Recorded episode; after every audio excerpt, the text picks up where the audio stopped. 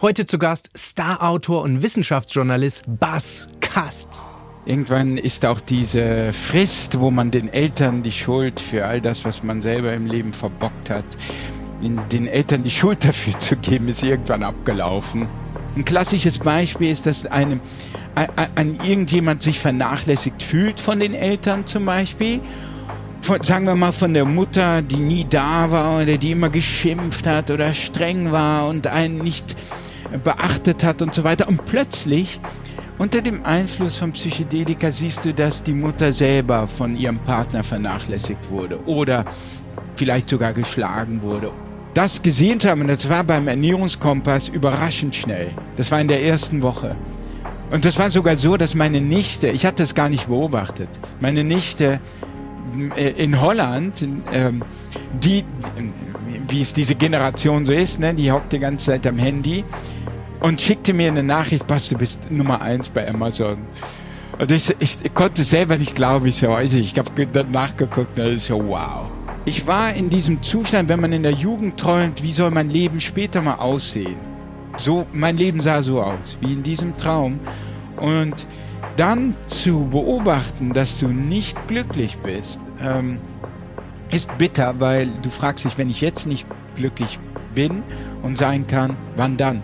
Im Grunde weißt du jetzt ganz tief drin, dass du letztlich nie glücklich werden wirst. Ich habe äh, erst kürzlich dieses Buch gelesen, Atomic Habits, ja, also wie heißt es, die 1%-Methode, ein Mega-Bestseller, aber ich fand jetzt diese Erläuterung von dir, ja, in fünf Minuten echt äh, besser zusammengefasst und hilfreicher als das gesamte Buch. Hey, Chris Sorell hier und das ist dein Podcast über das Auf und Ab des Lebens. Über den heutigen Gast bin ich ehrlich gesagt ein bisschen stolz, dass ich ihn äh, zu einem Gespräch äh, bewegen konnte, weil er gar nicht so viele äh, Podcasts macht. Bas Kast ist einer der erfolgreichsten Sachbuchautoren der letzten zehn Jahre. Sein Buch Der Ernährungskompass äh, wurde weit über eine Million Mal äh, verkauft. Ist äh, mehrfach das meistverkaufte Buch des Jahres gewesen. Er hat die Bestsellerlisten monatelang angeführt. So ein bisschen wie Roger Federer, der Roger Federer der Spiegel Bestsellerlisten. Wir wollten uns eigentlich in Zürich persönlich treffen, weil wir da beide Events hatten, aber es hat dann kurzfristig nicht geklappt, weil er frühzeitig abreisen musste. Wir haben uns dann remote äh, verabredet für dieses Gespräch, worunter natürlich die Bild- und Tonqualität ein bisschen gelitten hat. Aber die Aussagen, das, was Bass äh, in diesem Gespräch gesagt hat, überwiegt, glaube ich, deutlich, dass die Tonqualität nicht äh, perfekt ist. Bass Kast hat eine interessante Form der Berühmtheit. Äh, sehr, sehr viele Menschen kennen sein Buch. Äh, viele kennen auch seinen Namen, äh, der fast wie ein Künstlername klingt, aber tatsächlich sein echter Name. Aber sein Gesicht kennen wenige Menschen, was ihm Freiheiten gibt, die andere sehr bekannte Menschen so gar nicht haben. Er hat jetzt ein neues Buch geschrieben, den Kompass für die Seele, und auch dieses Buch ist wieder seit Wochen äh, in den Top 5 der Bestsellerlisten und es enthält eine sehr, sehr inspirierende Auf- und Abgeschichte. Ähm, er berichtet uns darin, was der wahnsinnige Erfolg, äh, den er durch den Ernährungskompass äh, erleben durfte, mit ihm gemacht hat. Und es ist ein bisschen überraschend. Es ist gar nicht so, dass er sich ganz entspannt äh, zurücklehnen konnte, sondern er ist eine, in eine tiefe seelische Krise, Krise abgerutscht. Und genau darüber haben wir gesprochen. Ähm, wir haben darüber gesprochen, welchen Einfluss sein sehr strenger Vater auf seine eigene Seele, auf die Psyche hat und was das auch mit seinem späteren Erfolg im Arbeitsleben zu tun hatte. Warum der Erfolg des Ernährungskompass äh, ihn eben in, in eine seelische Krise gestürzt hat, welche Tools er auf seiner Reise aus dieser Krise entdeckt hat, um wieder äh, zurück ins Leben zu finden. Wir sprechen über Eisbaden, wie wir unser Dopaminsystem wieder in die Balance bringen, über verschiedene andere Neurotransmitter. Äh, Bass verrät uns, warum er bei einer Erfolgschance von ungefähr 30 Prozent äh, persönlich die größte Motivation verspürt und am Ende berichtet er uns noch sehr detailliert über seine spektakulären Erfahrungen mit sogenannten Psychedelika, also Psilocybin, äh, was in Magic Mushrooms, also in Pilzen ist, LSD und anderen Substanzen. Das hat für Kontroverse gesorgt, muss man ganz klar sagen, aber sehr, sehr spannende Erkenntnisse und ich kann ergänzen, es gibt einen, einen unfassbare Menge an sehr solider Wissenschaft, gerade in den USA, die die Thesen, die Bass äh, berichtet, äh, unterstützt. Herausgekommen ist also eine ziemlich coole Mischung, wie ich finde, aus persönlichen Insights, aus Tools und Strategien, die wir alle in unserem Alltag nutzen können, um mehr Resilienz, mehr Stressresistenz und einfach eine gesündere Seele zu haben und alles mit vielen wissenschaftlichen Hintergründen verbunden. Es ist ein sehr langes Gespräch geworden und um ehrlich zu sein, wir hätten beide noch stundenlang weitersprechen können. Wir haben uns tatsächlich auch schon für Teil 2 für eine Fortsetzung verabredet. Das wird dann definitiv persönlich sein. Aber ich würde vorschlagen, wir hören jetzt in Teil 1 rein. Ich wünsche dir ganz viele neue Erkenntnisse und Inspiration beim Auf und Ab von Bass Kast. Basskast hier im Podcast. ist mir eine ganz besondere Ehre. Wir hatten gleich eben schon ein kurzes Vorgespräch, äh, wo ich ihm gesagt hatte, äh, wie gut ich sein erstes Buch fand. Und er hat ein weiteres Buch geschrieben, den Kompass für die Seele. Ein, wie ich finde, epischer Name. Er selbst hat ja vor zwei, drei Jahren gesagt, jetzt noch mal einen Kompass zu schreiben, wäre fast schon so eine Masche. Jetzt hat er sich doch dazu entschieden. Werden wir gleich nachfragen, warum er dieser Masche äh, gefolgt ist. Aber Bas, erstmal schön dich kennenzulernen. Wir haben uns noch nicht persönlich getroffen, äh, sind jetzt mit neuen Technologien virtuell äh, verbunden. Ähm, von daher freut mich sehr, dich kennenzulernen. Danke, dass du bei, bei mir bist. Freut mich auch, Chris. Schön da zu sein. Sehr schön. Basskast als Name klingt ja eigentlich wie ein Künstlername, muss man sagen. Als hättest du dir den ausgedacht. Äh, ein sehr hoher Wiedererkennungswert, was für ein Buchautor natürlich nicht, äh, nicht das Schlechteste ist. Sag uns doch mal, wo dieser Name herkommt, sowohl der Vor- als ja. auch der Nachname. Den haben sich meine Eltern ausgedacht. Also Bas ist ein holländischer Name von Sebastian natürlich, aber in den Niederlanden ist das ein ganz geläufiges Kürzel. Mhm. Und es war einfach so, dass ähm, meine Eltern damals schon, als ich unterwegs war in den Niederlanden wohnten. Mein Vater ist Deutscher, meine Mutter ist Niederländerin. Mhm.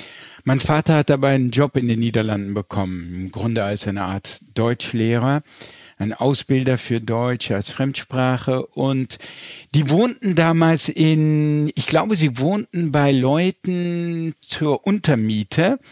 Und diese Menschen, die ihnen das Zimmer oder die, die Wohnung vermietet hatten, die, die hatten einen jungen Sohn und der hieß Bass. Okay. Und den fanden die so sympathisch, dass sie mich nach diesem Jungen benannt haben. Okay, interessant. Dann ist das Und der, ich glaube sogar, dass der, ähm, ich weiß es jetzt nicht mehr genau, ja, ich bin ziemlich sicher, dass der später auch Schriftsteller, äh, Autor geworden ist. Äh, ich weiß jetzt nicht mehr seinen Nachnamen, aber in den Niederlanden hat er ein paar Bücher geschrieben über künstliche Intelligenz und so. Okay. Also ähm, bemerkenswert. Das heißt, für Eltern, die ein Kind kriegen werden und ihnen gute Voraussetzungen für Schriftstellertum mitgeben, äh, habt Bass auf eurer Shortlist zumindest. Auf jeden Fall Bass. Ja, wunderbar. So, das klingt jetzt idyllisch. Äh, wenn man in dein neues Buch reinliest, Kompass für die Seele, dann ähm, erkennt man auch, dass die Kindheit nicht nur idyllisch war. Und wenn ich, wenn es okay ist für dich, würde ich da gerne direkt einsteigen. Damit startet ja auch dein Buch.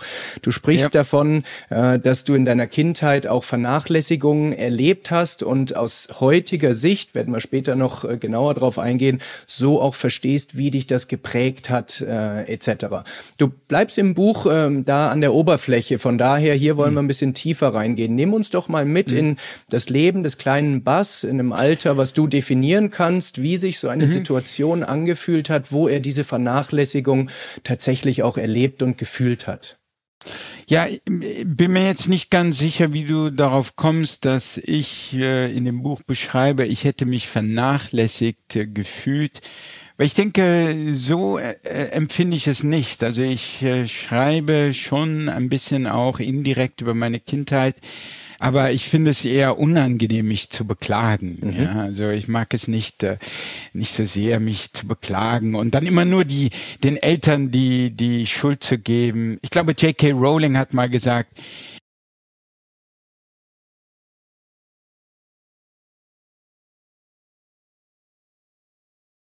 Irgendwann ist auch diese Frist, wo man den Eltern die Schuld für all das, was man selber im Leben verbockt hat, den Eltern die Schuld dafür zu geben, ist irgendwann abgelaufen. Ja. Und äh, wird dann irgendwann zu einer Art von, wie ich finde, zu Recht äh, wird es zu einer Art von Ausrede. Irgendwann muss man Verantwortung für sich selbst übernehmen. Mhm. Und dennoch ähm, kann ich, glaube ich, weitgehend objektiv sagen, dass ich es, ich habe das so empfunden. Ne? Also, also ich kritisiere jetzt nicht unbedingt meine Eltern, sondern das ist wirklich so eine Interaktion. Ich habe es oft so empfunden, dass mein Vater tendenziell mich, äh, vielleicht auch meine Schwester, vielleicht sieht meine Schwester es ganz anders, ich würde das sogar sagen, so ein bisschen so behandelt hat wie Erwachsene. Und äh, es also schon jede Menge auch so mehr oder weniger harter Kritik gab, ähm, die, glaube ich, nicht immer, sagen wir mal, kindgerecht war. Mhm. Also wenn ich bin ja jetzt selber Vater, ja. ich habe drei Kinder. Ja. Und, und da fällt es einem auf, dass ich äh, an, an mir selber merke, so wie mein Vater mich behandelt hat, vielleicht war das auch eine Generationenfrage, mhm. mit wirklich Kritik, als würde man einem gleich äh, äh, einem, einem, einem ebenbürt, einer ebenbürtigen Person gegenüberstehen, mhm. die man in aller Härte sozusagen kritisieren kann. Ähm, so würde ich meinem Sohn gegenüber nie auftreten. Ja. Nie als, weil letztlich, man ist ja der Überlegene. Natürlich ist man intellektuell schlagfertiger. Natürlich kann man äh, viel souveränere Kritik ausüben. Natürlich weiß man viel Dinge, über viele Dinge viel besser Bescheid. Und mein Vater hatte und hat bis heute, muss man sagen, diese eine sehr liebevolle, mhm. eine sehr liebevolle Seite. Ähm, aber auch diese enorm harte Kritik. Also ich, ich gebe jetzt mal ein ganz konkretes Beispiel, sehr weil gerne. es mir noch so lebhaft vor Augen steht. Ähm, von den letzten äh, Jahren, wo er mich besucht hat, und ich habe ihm, ich habe ja, was viele nicht wissen, man sieht ja immer nur die Bestseller. Mhm. Ich habe auch ein All-Age-Kinderbuch geschrieben, okay.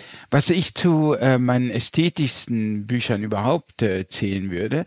Und das heißt, wenn du einen Traum hast. Und das ist mit wunderbaren Zeichnungen einer Künstlerin, die ich selber aufgesucht habe. Ich habe also, glaube, äh, fast allen Kunstakademien Deutschlands angeschrieben, um zu gucken, ob es ein junges Talent gibt, das mitmachen wollte. Aber ich wollte nicht jemanden aus dem Establishment, ja, den alle schon kennen, mhm. wo der Verlag sagt, hey, Basti musste nehmen, mhm. sondern ich mhm. wollte wirklich jungen junges Talent und auch, auch in gewisser Weise eine Chance geben einerseits. Auf der anderen Seite war es auch mein Ehrgeiz, das dann zu entdecken. Ähm, und ich habe sie gefunden. Ich finde, die Zeichnungen sind wunderbar. Und äh, als ich meinem Vater dann das fertige Buch zeigte, mhm. war seine erste und einzige Reaktion, ja, was, hier bist du zu explizit im Text und tötest damit im Grunde die Fantasie des Lesers. Mhm. Das war die erste und einzige Reaktion zu diesem Buch. Eine andere Reaktion war, also ich war ja ein Liebhaber von Romanen. Ich, ich spreche ich sprech fast ein bisschen in der Vergangenheit mein, von meinem Vater, weil er Parkinson hat mhm. und äh, sehr dement geworden ist und also wirklich stark abbaut, was äh, unheimlich traurig ist zu sehen. Ja. Also jemand, der auch vor, vor 10, 20 Jahren noch Marathons gelaufen ist. Also jemand, der in der Philosophie promoviert hat, also wirklich intellektuell viel drauf hatte und mich sehr stimuliert hat auch. Mhm. Ähm, auch äh, sowohl in sportlicher Hinsicht als auch in intellektueller Hinsicht immer sehr inspiriert und motiviert hat, auch und nicht zuletzt mit seiner Strenge. Ähm, also, aber der also meinen Roman dann gelesen hat und natürlich war mein Vater und ist mein Vater ein Vorbild für, für jeden kleinen Jungen wahrscheinlich. Ja. Aber gerade er war so eine, ja, so eine überragende Gestalt in, in, in, in meinem Leben. So wirklich ein Vorbild, auf den ich hochgeblickt habe. Und, äh, und er sagte mir dann, ja, was, äh, die, die ersten Zeilen sind schon so ein Verrat mhm. an den Leser. Mhm. Was ein richtiger Im Schlag in, ins Gesicht ist. Ja, ja, ja, das war schon, also, und nicht von seiner Seite so als verletzend gemeint. Mhm. Er war einfach streng, er war streng ja. mit sich selber, ja. er war streng mit anderen und so streng war er aber auch mit den Kindern, nicht sehend, wie verletzend das auch sein kann. Ja. Auf der einen Seite motivierend, auf der anderen Seite aber auch sehr verletzend in einer Art und Weise, wie ich jetzt selber als Vater merke, ich also wirklich glaube ich, nicht auf meine Kinder äh, reagieren würde. Mhm. Sehr interessant. Ich möchte da zwei Dinge ergänzen, äh, Bas, wenn es okay ist. Das eine ist, fand ich sehr spannend, dass du diese Differenzierung gemacht hast zwischen die Verantwortung selber tragen als Erwachsener, Stichwort J.K. Rowling, das halte ich für elementar wichtig. Und trotzdem ist es, finde ich, auch wichtig zu erkennen, was in einer bestimmten Lebensphase, die für unsere Glaubenssätze, für die Psyche, für die Seele sehr, sehr wichtig ist. Denn diesen Schritt, diese Differenzierung machen viele Menschen selbst im fortgeschrittenen Erwachsenenalter nicht und leiden unter diesen Wunden, äh, weil sie sie nicht nicht aufdecken und nicht, nicht ansprechen wollen. Und ja, äh, ich, ich, ich kann direkt dazu auch was sagen, dass ähm, ich während einer psychedelischen Sitzung, vielleicht kommen wir auch noch auf Psychedelik Auf jeden Fall, was, da kannst du Gift draufnehmen. Ja, es ist ja auch etwas sehr Ergreifendes. Ich hatte eine dieser Psilocybin-Sessions, äh, mhm. ähm, wo das, das, das hat ja so ein, das, das geht hoch, ne, dann erreicht es ein Plateau und du bist wirklich völlig völlig weg in mhm. einer anderen Welt, mhm. in einer Traumwelt. Und es ging schon wieder so runter. Ich glaube, ich hatte mir schon etwas zu trinken geholt und dann ist man schon sehr erschöpft so, weil es wirklich Arbeit ist, ja. ist letztlich auch. Ja. Und ich lag da nichts mehr wirklich so großartiges erwarten, so in diesem Nachklang, der oft sehr angenehm ist eigentlich. Ähm, und plötzlich hatte ich so eine Szene mit meinem Vater, mhm. die also ich weiß nicht mehr genau, wie sie ging, aber sie hatte etwas von dieser konfrontativen, äh, eine dieser konfrontativen Szenen, wo er mich kritisiert. Und unter, unter dem Einfluss von Psychedelika kannst du ja oft so Szenen deines Lebens, die du nochmal erlebst, kannst du nochmal aus einer anderen Perspektive sehen, mhm. wie von außen. Mhm. Du siehst oft deine Perspektive, aber auch die Perspektive in diesem Fall des Vaters, oder man sieht sie so ein bisschen aus einer Vogelperspektive, ja. die, die Situation, was gerade so bei Traumata extrem hilfreich sein kann. Also ein klassisches Beispiel ist, dass einem ein, irgendjemand sich vernachlässigt fühlt von den Eltern mhm, zum Beispiel. Mhm. Von, sagen wir mal von der Mutter, die nie da war oder die immer geschimpft hat oder streng war und einen nicht beachtet hat und so weiter. Und plötzlich unter dem Einfluss von Psychedelika siehst du, dass die Mutter selber von ihrem Partner vernachlässigt wurde oder vielleicht sogar geschlagen wurde oder eine extrem schwierige Zeit durch, durchlief. Und du siehst, wow, es ging nicht nur um mich. Natürlich habe ich alles als Kind aufgefasst, als es geht um mich. Mhm. Weißt du, es war alles sozusagen, wenn er äh, streng war oder sie mich vernachlässigt hat, dann war es, weil ich nicht gut war oder mhm. nicht gut genug war. Aber sie selber stand unter Druck und hat äh, gelitten. Und ist ein und plötzlich ein siehst du das und das ist so relativierend, ja. dass es auch dein Trauma relativiert. Stark. Und und, jede und so Person hatte ich das mit meinem Vater auch. Okay. So eine Szene. Verstanden. Wo ich dann plötzlich so, also das sah, er war halt so. Das war, das hat nicht unbedingt was über dich ausgesagt. Mhm. In deiner kindlichen Vorstellung hat es nur etwas über dich ausgesagt mhm. und du hattest das Gefühl, du bist nicht genug. Mhm. Und da plötzlich sah ich, wow, er war halt so. Und das, diese, dieses Erlebnis, und das hat nicht unbedingt das über dich ausgesagt, ähm, dieses Erlebnis hat, ging einher mit dem Gefühl von enormer Entspannung oder enormer Katharsis irgendwie. Ja. So, so im Englischen Relief, also ich ja. weiß gar nicht, wie man im Deutschen sagt. Ähm, Befreiung würde ähm, ich es auch nennen, oder? Befreiung. Mentale ja, Befreiung, Befreiung, seelische Befreiung, ja. ja. Ja, genau. Absolut. Ja. Und ja. du sagst es, äh, Traumata-Bekämpfung, es hat ja einen Grund, warum verschiedene psychedelische Substanzen auch jetzt mittlerweile kurz vor der äh, Zulassung, vor allem in den USA sind. Und ich wollte das Thema erst später auf äh, im Gespräch bringen, äh, Bas, aber wenn wir jetzt schon dabei sind, dann machen wir mal eine harte Rechtskurve zum Thema LSD, Psychedelika im, im weiteren Sinne, weil du ja da ein hochgradig spannendes Kapitel auch in deinem Buch äh, geschrieben äh, hast. Und ich frage nicht nur aus ganz persönlicher Neugier, denn ich kann heute sagen, ich bin ein richtiger Schisser, was das Thema Drogen im Allgemeinen betrifft. Ich habe noch nie gekifft, äh, noch nie äh, Kokain äh, oder irgendwas genommen. Ich hatte eine Zeit in meinem Leben, wo ich Alkohol sehr massiv missbraucht habe. Äh, hatte auch mal neun Monate den Führerschein weg, einer meiner absoluten Tiefpunkte im Leben.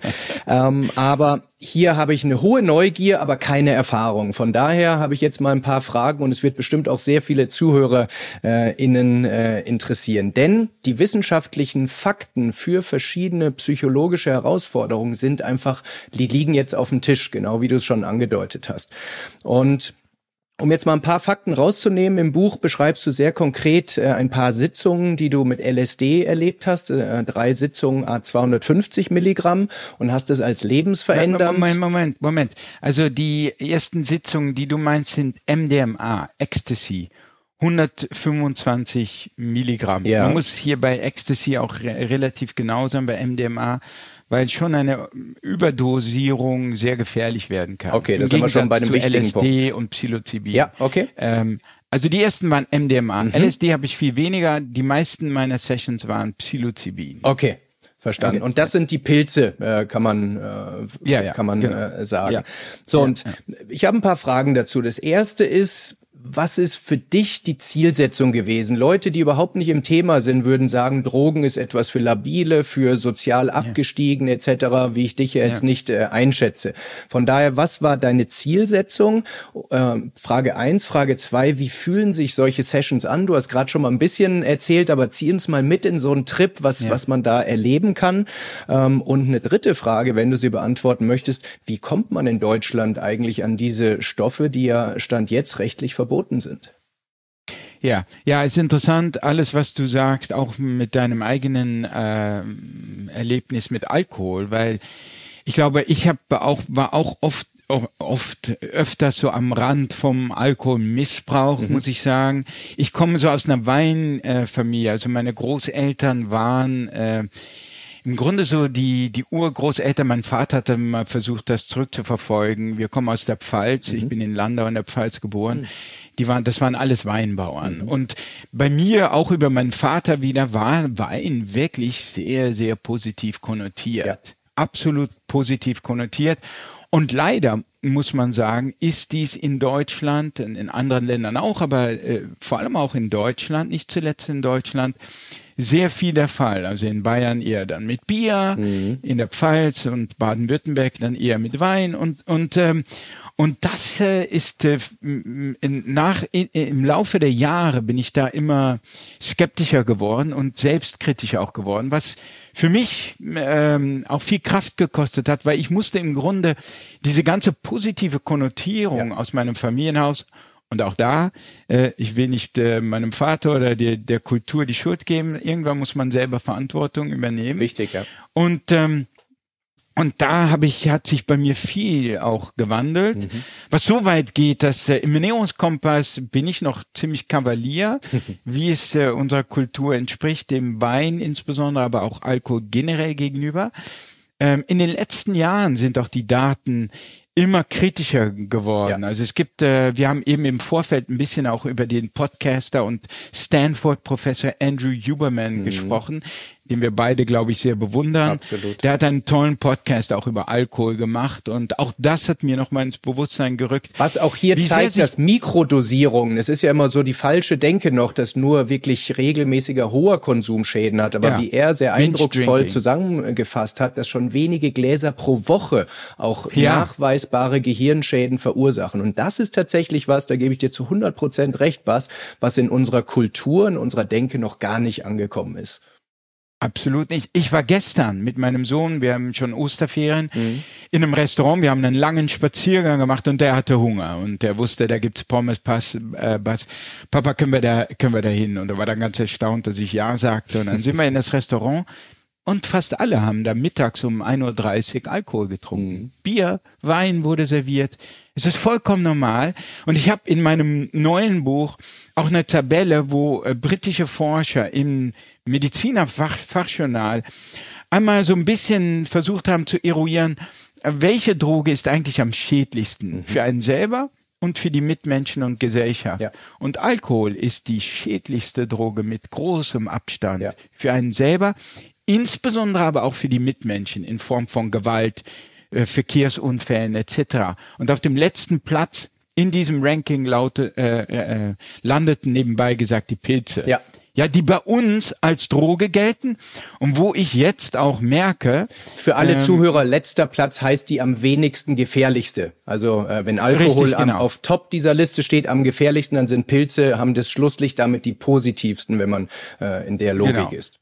Vom Schaden her am geringsten Ganz genau, Schaden. ja. Pilze, LSD, sogar MDMA ist etwas schädlicher schon, etwas gefährlicher schon, aber auch auf den hinteren Rängen. Also und Alkohol, Crack, Kokain, Heroin ganz weit oben vorne natürlich. Und bei den anderen, bei den Heroin und so weiter ist es klar. Bei Alkohol drücken wir so ein bisschen aus kulturellen Gründen ein Auge zu. Und ähm, Ich, darf finde da noch ergänzen, Bas, äh, Alkohol, äh, du weißt, ich beschäftige mich viel mit Schlaf, mit schnell abschalten etc. Oh, und ja, Alkohol hat okay. hier auch eine ganz wesentliche Rolle, weil viele Menschen, ein Vorteil von Alkohol ist, dass es die sogenannte Einschlaflatenz verkürzt, also die Zeit, die wir brauchen, um einzuschlafen, weil es sedativ äh, wirkt. So und deshalb Ja, ja. nutzen viele Menschen das. Ich würde sagen, es ist die meist gebrauchte Einschlafhilfe, die wir in unserer Kultur haben.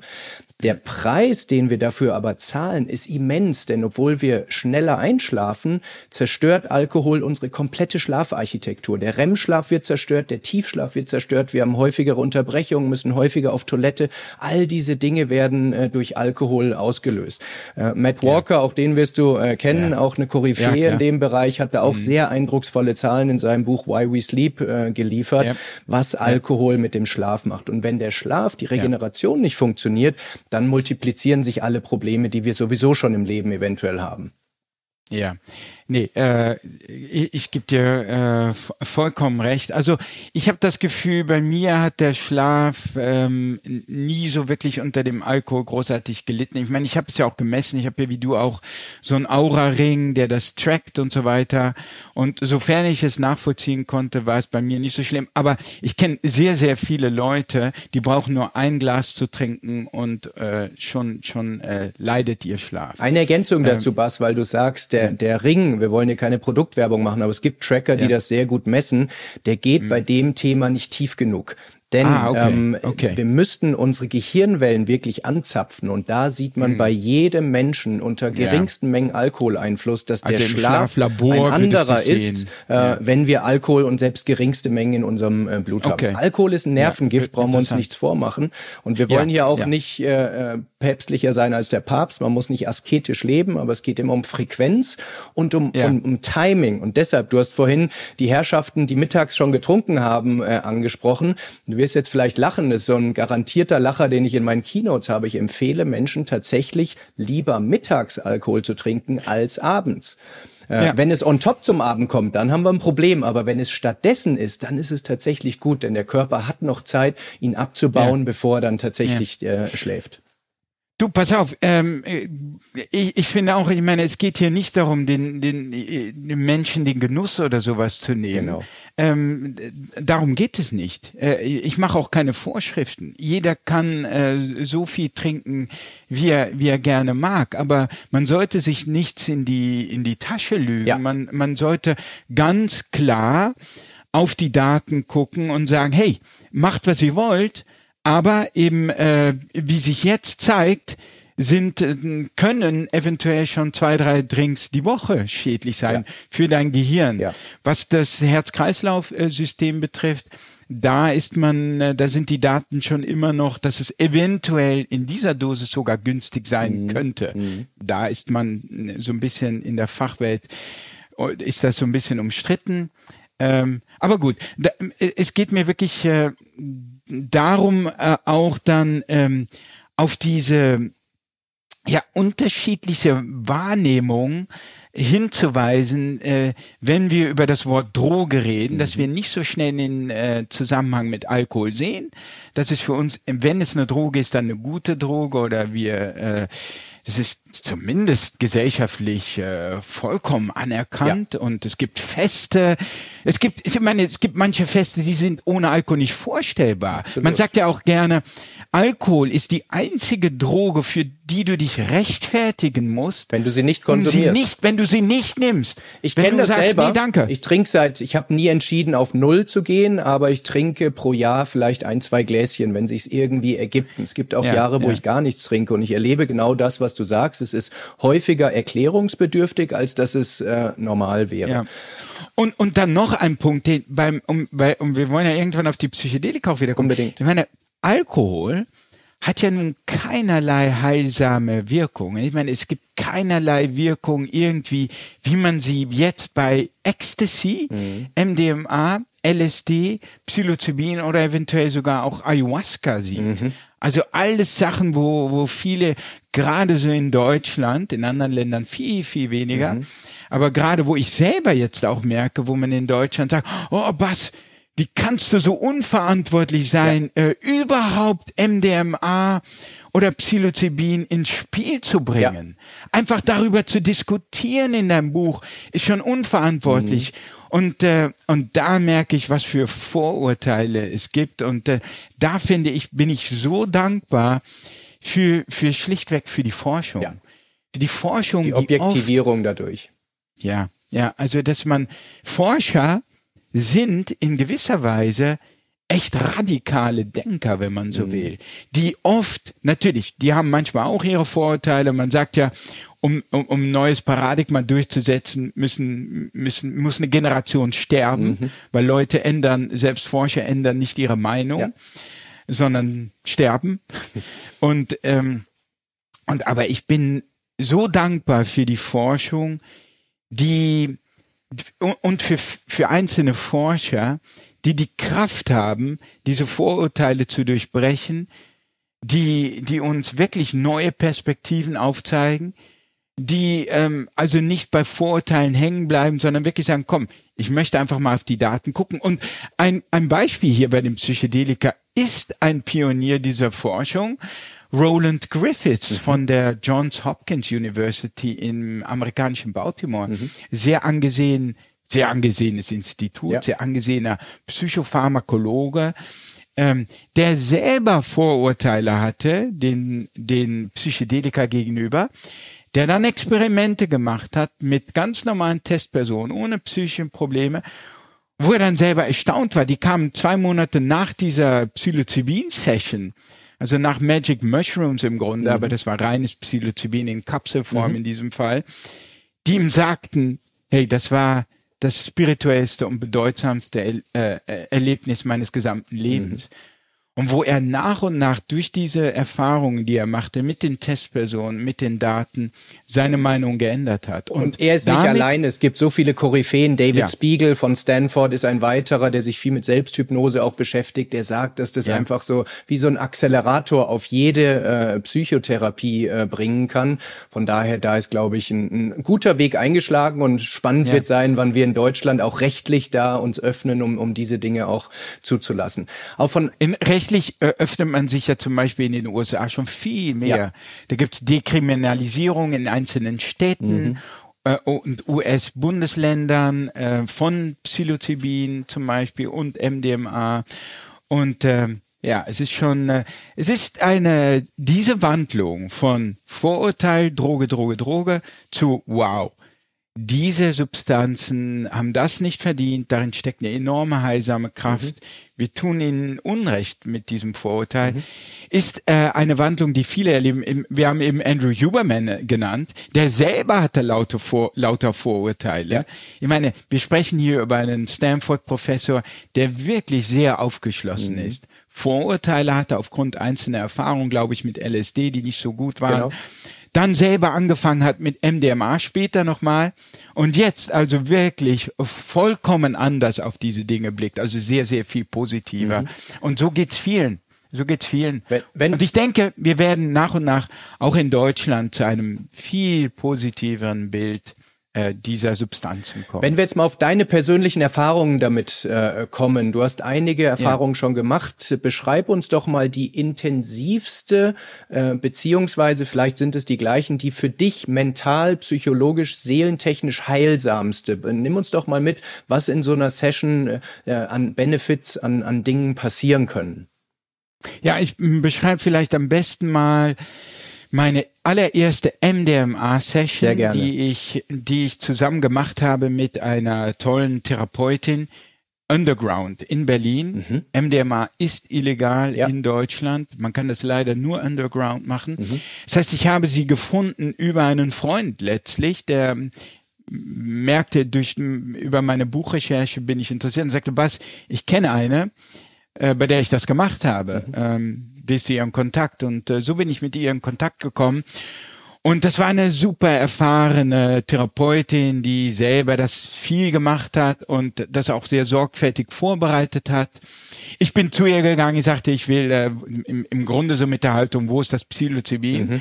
Ähm, und sie sagte, nee, nee, nee, du, wenn du das mit mir machen willst, dann äh, treffen wir uns erstmal so. Ich will ein bisschen was über deinen Hintergrund erfahren, deine Familie, deine Situation. Äh, wir haben uns ein paar Mal getroffen, da wird man auch vorbereitet dann, wie so eine Session geht und äh, was man, so ein bisschen die Do's und Don'ts. Mhm. Also ganz wichtig ist zum Beispiel, dass man ähm, lernt loszulassen, mhm. äh, dass wenn irgendwelche Ängste zum Beispiel hochkommen, das, das Schlimmste, was du tun kannst, ist sozusagen den Versuch zu unternehmen, davor wegzurennen mhm. und das wegzudrücken. Mhm. Das kannst du nicht mehr unter dem Einfluss einer solchen Substanz. Und wenn du das tust, dann bist du sehr schnell bei einem Bad Trip. Okay. Und äh, das Loslassen ist wirklich äh, das, das entscheidende Kriterium, um die Gefahr eines Bad Trips, die es immer gibt, äh, zu, zu minimieren. Mhm. Und das lernst du also in diesen Session. Man lernt natürlich auch die Therapeutin ein bisschen kennen und sie dich. Ja, und dann saß ich davor und sie gab mir eben ein Glas mit 125 Milligramm MDMA, reine MDMA, mhm. also du kriegst auch nicht irgendwas komisch vermischtes oder sowas, sondern ja. kriegst die reine, genau. Du weißt, was du bekommst und ähm, du gerätst dann, also erst einmal ist es, kriegst du bei mir zumindest in, in enorm körperlich körperliche Veränderung. Mhm. Also du sitzt, wir saßen uns im Schneidersitz gegenüber, sie läutet eine Klangschale, ist alles ein sehr ruhiges, meditatives Ambiente. Du sitzt im Grunde die ganze Zeit nur okay. und manchmal spielt sie Musik. Und erstmal ist es ein sehr, eine sehr, sehr körperliche Erfahrung wo ich wirklich fühlte, dass so eine Art von elektrischer Strom von meinen äh, von meinen Zehenspitzen hoch gegen durch mein durch die wirklich durch den gesamten Körper von einer Intensität, wie du sie noch nie gespürt Ein Bodyscan hast. nur in echt, oder? Ja, ja, ja, genau. Ein schneller Bodyscan, mhm. sehr super angenehm, aber so intensiv, mhm. dass du äh, ich ich ich habe wirklich gesagt, wow, das ist schon unheimlich geradezu. Mhm. Und sie sagte dann ähm, nach so einer sehr äh, langen Pause und sehr ruhig, kein Grund zur Panik. Was denkt dran, dass die Substanz es gut mit dir meint? Mhm. Und, und, und dann war es so, als würde sich mein Körper auflösen geradezu. Was auch ein phänomenales Gefühl ist, wenn dein Körper, im Grunde, du spürst deinen Körper nicht mehr und der wird so eine Art von Wolke. Mhm. Und was, was die Folge davon ist, also zumindest bei mir, ist da, dadurch, dass du den Körper nicht mehr spürst, verschwindet auch die Grenze zwischen Innen- und Außenwelt. Mhm. Und da gab es wirklich bei mir einen Moment, wo ich mit dem Kosmos verschmolzen bin. Mhm. Wirklich äh, ein zeitloser, im Grunde gedankenloser, körperloser Moment, wo ich purer Geist war, wirklich verschmolzen mit dem Kosmos. Man sagt das manchmal so, in mystischen ja. Kontexten ja. oder so. Ich bin jetzt verschmolzen mit dem Kosmos. Letztlich bist du ja auch Teil des Kosmos und da habe ich das zum ersten Mal wirklich gespürt. Mhm. Und das war sagen, wirklich ein sagenhaft mystisches Erlebnis. So. Und dann bin ich allmählich so in so eine Traumwelt hineingekommen. Okay. Es ist wirklich wie ein Traum, den man sehr lebhafter Traum, den man aber sehr bewusst miterlebt. Das heißt, du bist also, nicht müde, sondern sehr klar und trotzdem fühlst du ja. dich äh, träumerisch. Richtig. Und du könntest, das ist so ein bisschen bei MDMA auch das Typische, es kommt im Grunde nie zu einem Bad Trip, deshalb fängt, da hat sie auch mit MDMA angefangen. Mhm. Du könntest auch, wenn du deine Augen öffnest, wärst du im Grunde da. Okay. Also du könntest sehr schnell da rauskommen mhm. auch. Das ist sehr viel schwieriger unter dem Einfluss von LSD oder Psilocybin mhm. oder Ayahuasca. Da bist du wirklich weggetreten. Mhm. Ähm, und ähm, bei MDMA ist es kontrollierter irgendwie und zuverlässiger angenehm, zuverlässiger ein Gefühl von Liebe, Mitgefühl, ein, ein, ein Gefühl von innerer Stärke, mhm. von Selbstbewusstsein und du gerätst dann in so eine Traumwelt und da tauchen Szenen deines Lebens auf. Mhm. Und was das Faszinierende ist, was auch keiner so genau versteht, was eine gewisse Ähnlichkeit auch mit dem Traum hat, ist, dass du mehr oder weniger gezielt zu Erfahrungen gehst, die von besonderer Bedeutung sind, die auch Traumata sein können. Mhm wo dann auch ein therapeutisches Potenzial liegt. Und bei mir war das so, also wie es der Zufall wollte, so zwei, drei Tage vor dieser MDMA-Session war meine Frau abends nach Hause gekommen und war mir spontan um den Hals gefallen und hatte irgendwie, hatte mich geküsst und gesagt, ich habe den tollsten Mann der Welt. Okay. Und was schön ist. Ja, klar. Was ich auch in dem Moment schön fand, mhm. aber trotzdem ist es bei mir dann so, dass dann sofort so eine Art von innerer Kritiker, innere Stimme anfängt, die Szene zu relativieren mhm. und zu sagen, gut, tollste Ehemann der Welt ist jetzt ein bisschen übertrieben. Sagt sie, ja, um dir also, Gefallen zu tun, um dich aufzumuntern genau. oder ja, was der innere genau. Kritiker auch so drauf hat an Argumenten. Um, um es sofort wieder mies mhm. zu machen, mhm. im Grunde. Und, und das habe ich äh, im Alltag wohl oft. Äh, und das merkte ich jetzt in dieser MDMA-Sitzung. Und was das Faszinierendste war, was wirklich augenöffnend war und mich nachhaltig auch beschäftigt und verändert hat, wirklich im Kern verändert hat, ähm, war, dass ich diese Szene jetzt nochmal erlebte, mhm. ohne den inneren Kritiker. Als puren Liebesbeweis. Okay, wow. Einfach so, wie er war, mhm. wenn, wenn man so will. Und das war so sagenhaft schön. Mhm. Und ich merkte dann auch, kamen später so andere Szenen, auch mit meinen Kindern, die ich jetzt nicht mehr so konkret erinnere, wo ich aber merkte insgesamt, ich gehe mit so einem Negativfilter durch die Welt. Mhm. Und äh, ich sehe mich selbst und die Welt negativ mhm. gefärbt, äh, grau gefärbt. Durch diesen Filter, durch die Brille, durch so eine verzerrte Brille. Und ich merkte jetzt, man kann, du könntest dein gesamtes Leben auch ganz anders sehen. Die Fakten blieben dieselben. Ja. Vielleicht auch Erlebnisse mit deinem Vater, wenn man so will, oder mit deinen Eltern mhm. oder andere mhm. äh, Erlebnisse. Könntest du jetzt anders sehen, ähm, einfach nur indem du die Fakten anders gewichtest und das, und indem du diese Verzerrung, diese optische Verzerrung rausnimmst. Und das war so ein befreiender Moment, so ein heilsamer Moment, diese, weil das ist nicht so, dass du jetzt intellektuell da durch einen Psychotherapeuten rangeführt wirst und man was, äh, erzähl doch noch mal diese Geschichte mhm. und könnte man das nicht anders sehen, sondern du siehst wirklich bis in die Knochen hinein, wenn man so will, mit, mit Haut und Haar, mhm. siehst du dein eigenes Leben anders okay. und und das bleibt, auch wenn der Effekt von MDMA verschwunden ist, bleibt diese Erfahrung, dass du Dinge auch vollkommen anders sehen kannst. Das heißt, man hat nicht nur ein, eine rationale Idee, ich muss an meinen Glaubenssätzen arbeiten, ich kann auch anders gucken, sondern ich habe es schon mal erlebt und habe damit ein, ein viel spürbar, spürbareres Role Model sozusagen, mentales Role Model, an dem ich mich auch ohne den Einfluss von MDMA orientieren kann. Ist das das, was du genau. sagst? Genau. Und ja, und ich hatte auch, du redest von Glaubenssätzen, ich hatte dann auch das Gefühl, dass ähm, nach und nach ähm, mein Gehirn im Grunde aufspüren wollte, woher kommt dieser Negativblick? Mhm. Ne? Was ist da die Ursache? Mhm. Und dann mich tatsächlich zum Glaubenssatz geführt hat, nämlich dieses Gefühl sozusagen, du bist nicht gut genug. Mhm. Und das könnte man jetzt spekulativ in Verbindung bringen mit zum Beispiel der häufigen harten Kritik auch meines Vaters, die ich so interpretiert habe. Ja. Und wo ich einen Glaubenssatz verinnerlicht habe von, was auch immer du tust, es wird Kritik geben, du bist nicht gut genug. Mhm.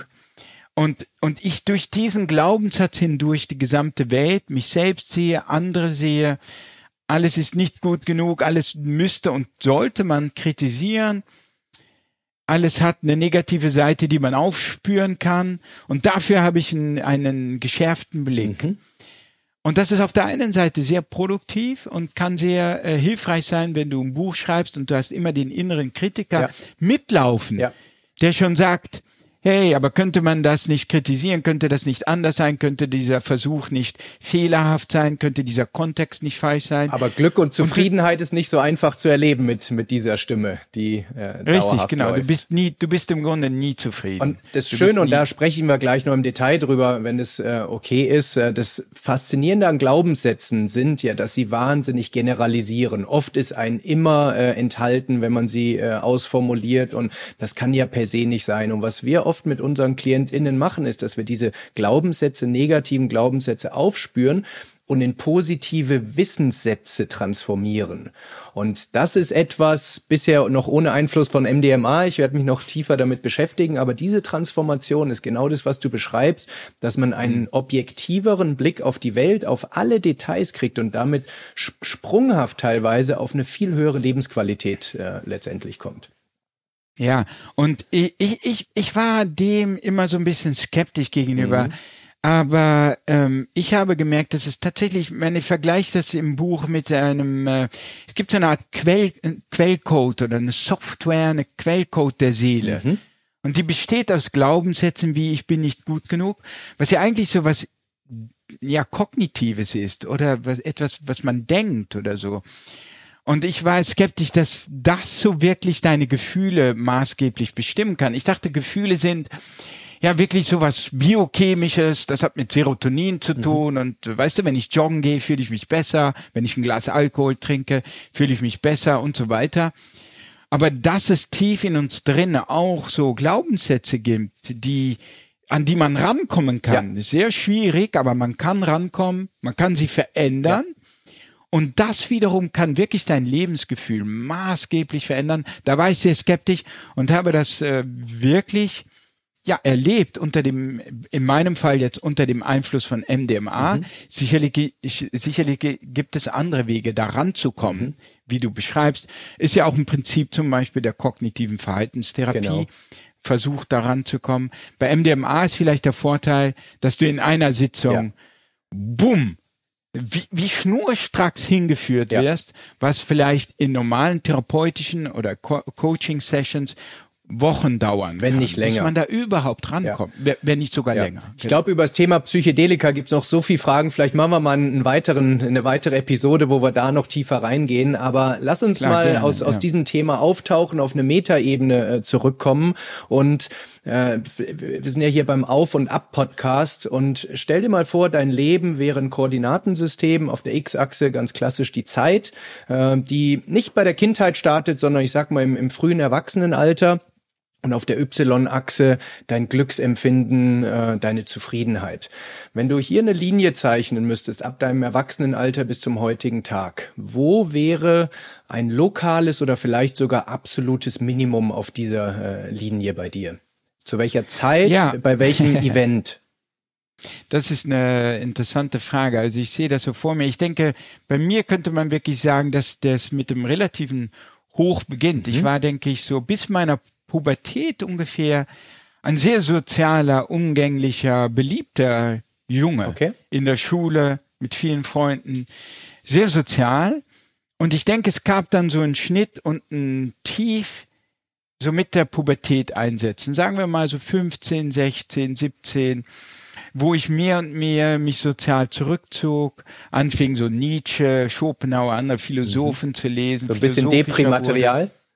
Genau, Aha. wirklich so eine, genau, wirklich so eine Schwermut und so weiter, Melancholie mhm. und das Leben, ja, was für einen Sinn hat das alles und mhm. so weiter und äh, sehr viel anfing so zu lesen, mich zurückzog und äh, das ähm, diese intellektuelle Schule ging einher mit äh, mit einem ja mit einem Runterfahren des persönlichen Glücks, würde ich mhm. sagen. Okay ähm, ironischerweise, man würde ja denken, eigentlich diese Lebenskunst, äh, Philosophie sollte einen dazu verhelfen, glücklicher zu mhm. werden. Mhm. Äh, aber ist ja auch schwer zu sagen, wo jetzt hier Ei und Henne sind. Man kann ja sagen, dass eine gewisse Schwermut kommt und dann fängt man an, Philosophen zu lesen und zu gucken. Und auch sie wieder anders zu interpretieren, als man es in einer anderen Lebensphase tun würde. Auch hier kommen ja wieder ein gewisser ja. Filter, der, äh, der äh, mental bedingt ist, äh, da drauf. Ja, ich denke, genau. Und danach kommt bei mir so eine Phase von Auf und Abs, mhm. denke ich so, mit Studium und äh, mit Berufssuche. Ich wollte lange Forscher werden. Mhm. Dann gab es auch bei mir sicherlich ein Tief im Studium, als ich merkte, ich bin nicht so für diese empirische Forschung und dem reinstochern in Kakerlaken und Nervenzellen ableiten, mhm. also deren deren elektrische Aktivität ja. ableiten und so weiter. Wirklich diese schmutzige empirische Arbeit nicht so ist nicht so mein Ding, obwohl mich die Forschung fasziniert. Was mache ich jetzt damit? Mhm. Ja, dann wirklich so eine innere Suche, die auch wieder so zu einem Tief geführt hat. Dann dann auch der schwierige Weg, wenn man mal merkt, okay, ich möchte Autor werden. Mhm was ich schon auch lange hatte, wie macht man das? Es ist einfach ein schwieriger Weg. Ja. Es ist schwierig. Für, für, für alle ist es, für die allermeisten ist es sehr schwierig. Ja. Äh, und jetzt sieht man vielleicht so diese Erfolge oder den einen oder anderen Bestseller und so. Es ist ein harter Weg. Also ich kann mich noch lebhaft an wirklich Dutzenden von ähm, zurückgeschickten Manuskripten erinnern. Mhm. Damals hat man ja Manuskripte noch per Post geschickt, ja. ja. Bekam sie dann frustrierenderweise relativ bald wieder mit entweder einem bösen Brief oder mit gar keinem Kommentar mhm. zurück. Das heißt, das, das hat auch ein Bas Kast erlebt. Für alle, die oh, äh, ja. Ambitionen in die oh, Richtung ja. haben. Man sieht immer nur die Overnight Successes ja, in Anführungsstrichen, aber oh, äh, es war auch in deinem Fall, hätte mich auch gewundert, äh, nicht so. Ja. Oh ja, über Monate hinweg und äh, Jahre wahrscheinlich. Und ähm, ja, und ich finde es auch immer wieder heilsam, das zu ähm, erwähnen und betonen für junge Menschen, dass das einfach normal ja. ist. Und äh, so im Grunde ist es ein Test, der das Leben dir äh, stellt sozusagen und äh, das Leben fragt, wie, wie, wie sehr willst du es wirklich? Randy Pausch ja, bist du ja du? auch ein Freund von, der hat es ja so schön genau, auf, den, auf den Pausch, Punkt gebracht. Genau. Die Richtig, Mauern sind dafür ja. da, deine Willenskraft zu testen, wie sehr du wirklich Lust hast, äh, das zu tun. Und herrlicher, herrlicher Satz von Randy Pausch, genau. Äh, ein Pauschism, ein Pausch, Pauschism ja. sozusagen. Ja. ja, wunderbarer Satz und ähm, es ist so, es ist, äh, das Leben testet dich und wenn du es wirklich willst, dann äh, hältst du daran fest und hältst du, äh, hältst du das aus und lernst dabei. Und äh, irgendwann ähm, in vielen Fällen wird sich irgendwann irgendeine Form von Erfolg dann einstellen. Was hat dich getrieben, was Grunde hat dich getrieben, Autor zu werden? Du hast sicher nicht gedacht, ich will jahrelang auf eins im Spiegel-Bestseller stehen. Äh, das wäre wahrscheinlich äh, nicht, nicht ausreichend als Motivation gewesen, weil die Wahrscheinlichkeit einfach wahnsinnig gering ist. Was hat nee, dich in der Frühzeit getrieben, Autor zu werden? Autor werden zu wollen? Das war gar nicht in meinem Kopf sozusagen. Das war, denke ich, viel auch wiederum vom Vater beeinflusst, mhm. der immer gelesen mhm. hat enormen Respekt vor Schriftstellern hatte. Wir hatten auch Schriftstellern, die gingen bei uns über den Flur, weil mein Vater eben so ein Pädagoge später beim Goethe-Institut war. Mhm. Und auch über das Schreiben geschrieben hat. Also okay. ähm, und da viel in Kontakt stand, auch über das Goethe-Institut mit Autoren.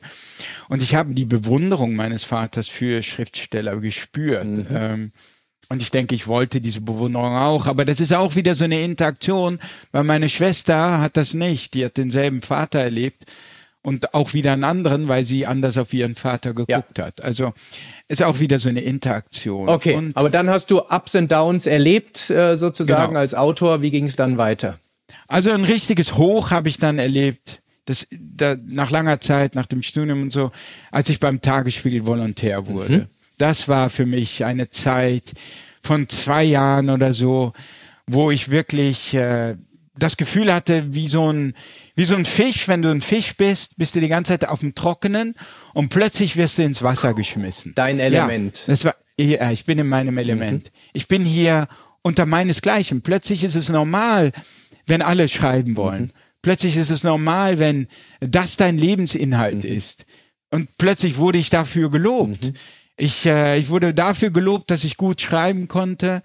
Und ähm, was man vorher vielleicht so im Studium hat man gedacht, ja, sag mal, was will er denn jetzt? Jetzt will er einen Roman schreiben oder so Professoren, die sich gedacht haben, das ist verrückt und mhm. so, weißt du, oder sich nicht dafür interessiert mhm. haben und ähm, und das gar nicht gewürdigt haben und man sich dann auch ein bisschen als Außenseiter oder komisch vorkommt. Plötzlich habe ich mich normal gefühlt. Ja.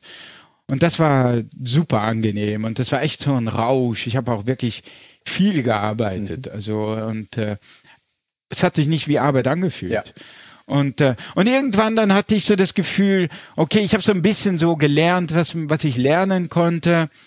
Und war nach und nach wieder, wurde nach und nach unzufriedener beim Tagesspiegel. Es war nicht mehr so eine Herausforderung. Ähm, mir wurde klarer, mir liegt diese lange, dieses lange Format, die längere Recherche, Bücher. Das ist eigentlich, was ich tun mhm. möchte.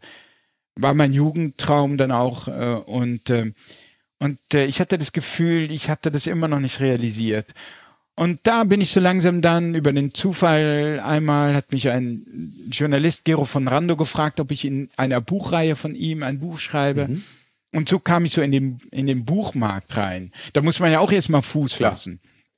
Ist ja auch so ein sehr konservativer Markt, eine konservative Branche. Ja, wenn du niemand bist, dann wollen sie auch nichts von dir und ähm, sehr schwer da Fuß zu fassen ja. und so kam ich da rein und habe dann gemerkt, okay, das ist echt, was ich machen mhm. will und das gilt bis heute. Mhm. Es ist bis heute so, immer so, wenn ich abgelenkt werde vom Buchschreiben, Leute wollen vielleicht einen Podcast, machst du einen Podcast, willst du einen Podcast machen, was? Ähm, und dann denke ich, ja, das ist auch interessant und spiele oft mit dieser Idee. Ich mache das ja auch gerne mit, ne, auch mit mhm. dir jetzt und mit anderen Podcasts aber soll ich das jetzt selber machen?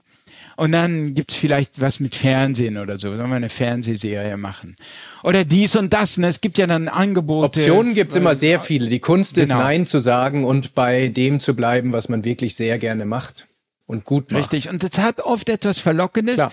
Und ich merke dann, wenn ich mal auch selber wieder, ich habe jetzt neulich wieder ein gutes Buch gelesen, dass mich das wirklich beflügelt. Und dann merke ich, ah, deshalb machst du das, ja. weil du das auch willst. Du hoffst auch letztlich, dass irgendwann irgendjemand da sitzt mit deinem Buch und sich beflügelt mhm. fühlt und sagt, ja, wow, ja. cool.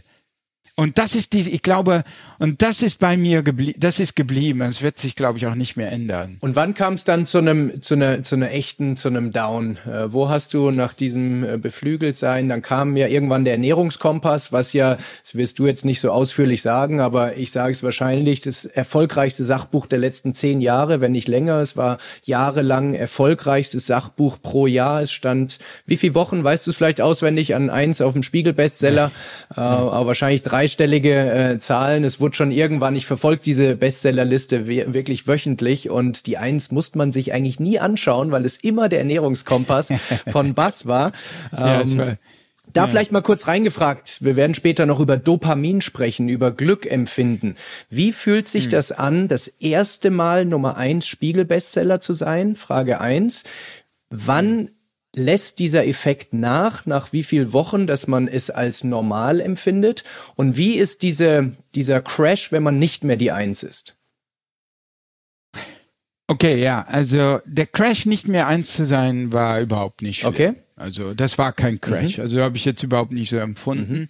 Ähm, eins zu sein, äh, auch Amazon 1 zum Beispiel, ne? Mhm. Was ja schon irre ist einfach. Sogar noch unwahrscheinlicher, würde ich sagen, als Spiegel 1. Ja. Weil hier alle Bücher konkurrieren. Ja. Romane, was weiß ich, irgendwelche Kinderbücher, ja. irgendwelche Pamphlete und so weiter, ne? Das gesehen haben, das war beim Ernährungskompass überraschend schnell. Mhm. Das war in der ersten Woche. Mhm. Und das war sogar so, dass meine Nichte, ich hatte es gar nicht beobachtet, meine Nichte in Holland, ähm, die, wie es diese Generation so ist, ne, die hockt die ganze Zeit am Handy und schickte mir eine Nachricht, Bas, du bist Nummer eins bei Amazon. Und ich, ich, konnte selber nicht glauben, ich so, also ich habe dann nachgeguckt und das ist so, wow. Und das war schon von überwältigend, so von Euphorie, Unglaube, eigentlich, eigentlich gar nicht so wissen, so surreal. Ja gar nicht wissen, was ist jetzt äh, normalerweise sind andere Nummer mhm. eins, weißt du? Mhm. Immer andere. Dass du selber äh, mit deinem Buch da stehen könntest, ist surreal. Ja. Und das, was du sagst, und unglaubhaft, ist ein ganz entscheidender Punkt. Äh, springen wir kurz ja. mal ins Thema Dopamin. Dopamin wird ja dann ausgeschüttet, wenn man einen sogenannten Reward Prediction Error erlebt. Wenn man sich schon ja. relativ sicher ist, dass etwas passiert, dann ist der Dopaminausstoß nur sehr gering, wenn überhaupt vorhanden. Ja. Wenn man aber, wenn die eigene Erwartung positiv ähm, verfehlt mhm. wird, dann schießt Dopamin raus. Das ist genau der Grund, warum okay. in, ja. äh, im Casino in Las Vegas die Menschen spielsüchtig werden, weil immer mal wieder besteht die geringe Chance, mhm. dass etwas passiert. Wenn klar wäre, dass man bei jedem 15. Mal einarmiger Bandit gewinnt, wird kein Mensch spielsüchtig werden, aber es eben nicht zu wissen. Und deshalb ja, ja. kann ich äh, sehr gut äh, A verstehen, aber ich kann es mir auch lebhaft vorstellen, wenn du es nicht erwartet hattest, das dann zu sehen, äh, ist ein Dopaminkick par excellence. Ja, und ich hatte es insofern auch nicht erwartet, weil das Buch wurde ja erstmal abgelehnt als Konzept mhm. und so weiter, mhm. nicht? Also ähm, und das war schon, äh, also es war, also es war irre, es war irre, es war ein paar Wochen irre, ja. es war wirklich ein paar Wochen Euphorie.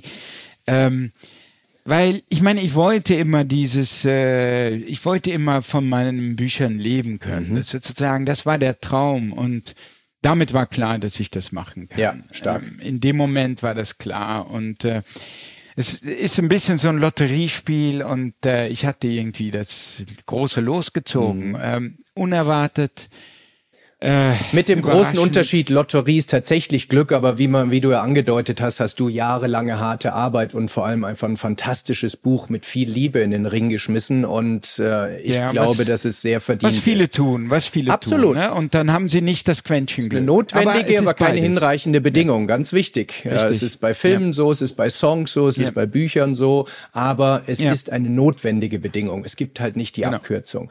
So, und dann fast forward über eine Million Exemplare ähm, verkauft, was unfassbar ja. ist wirklich.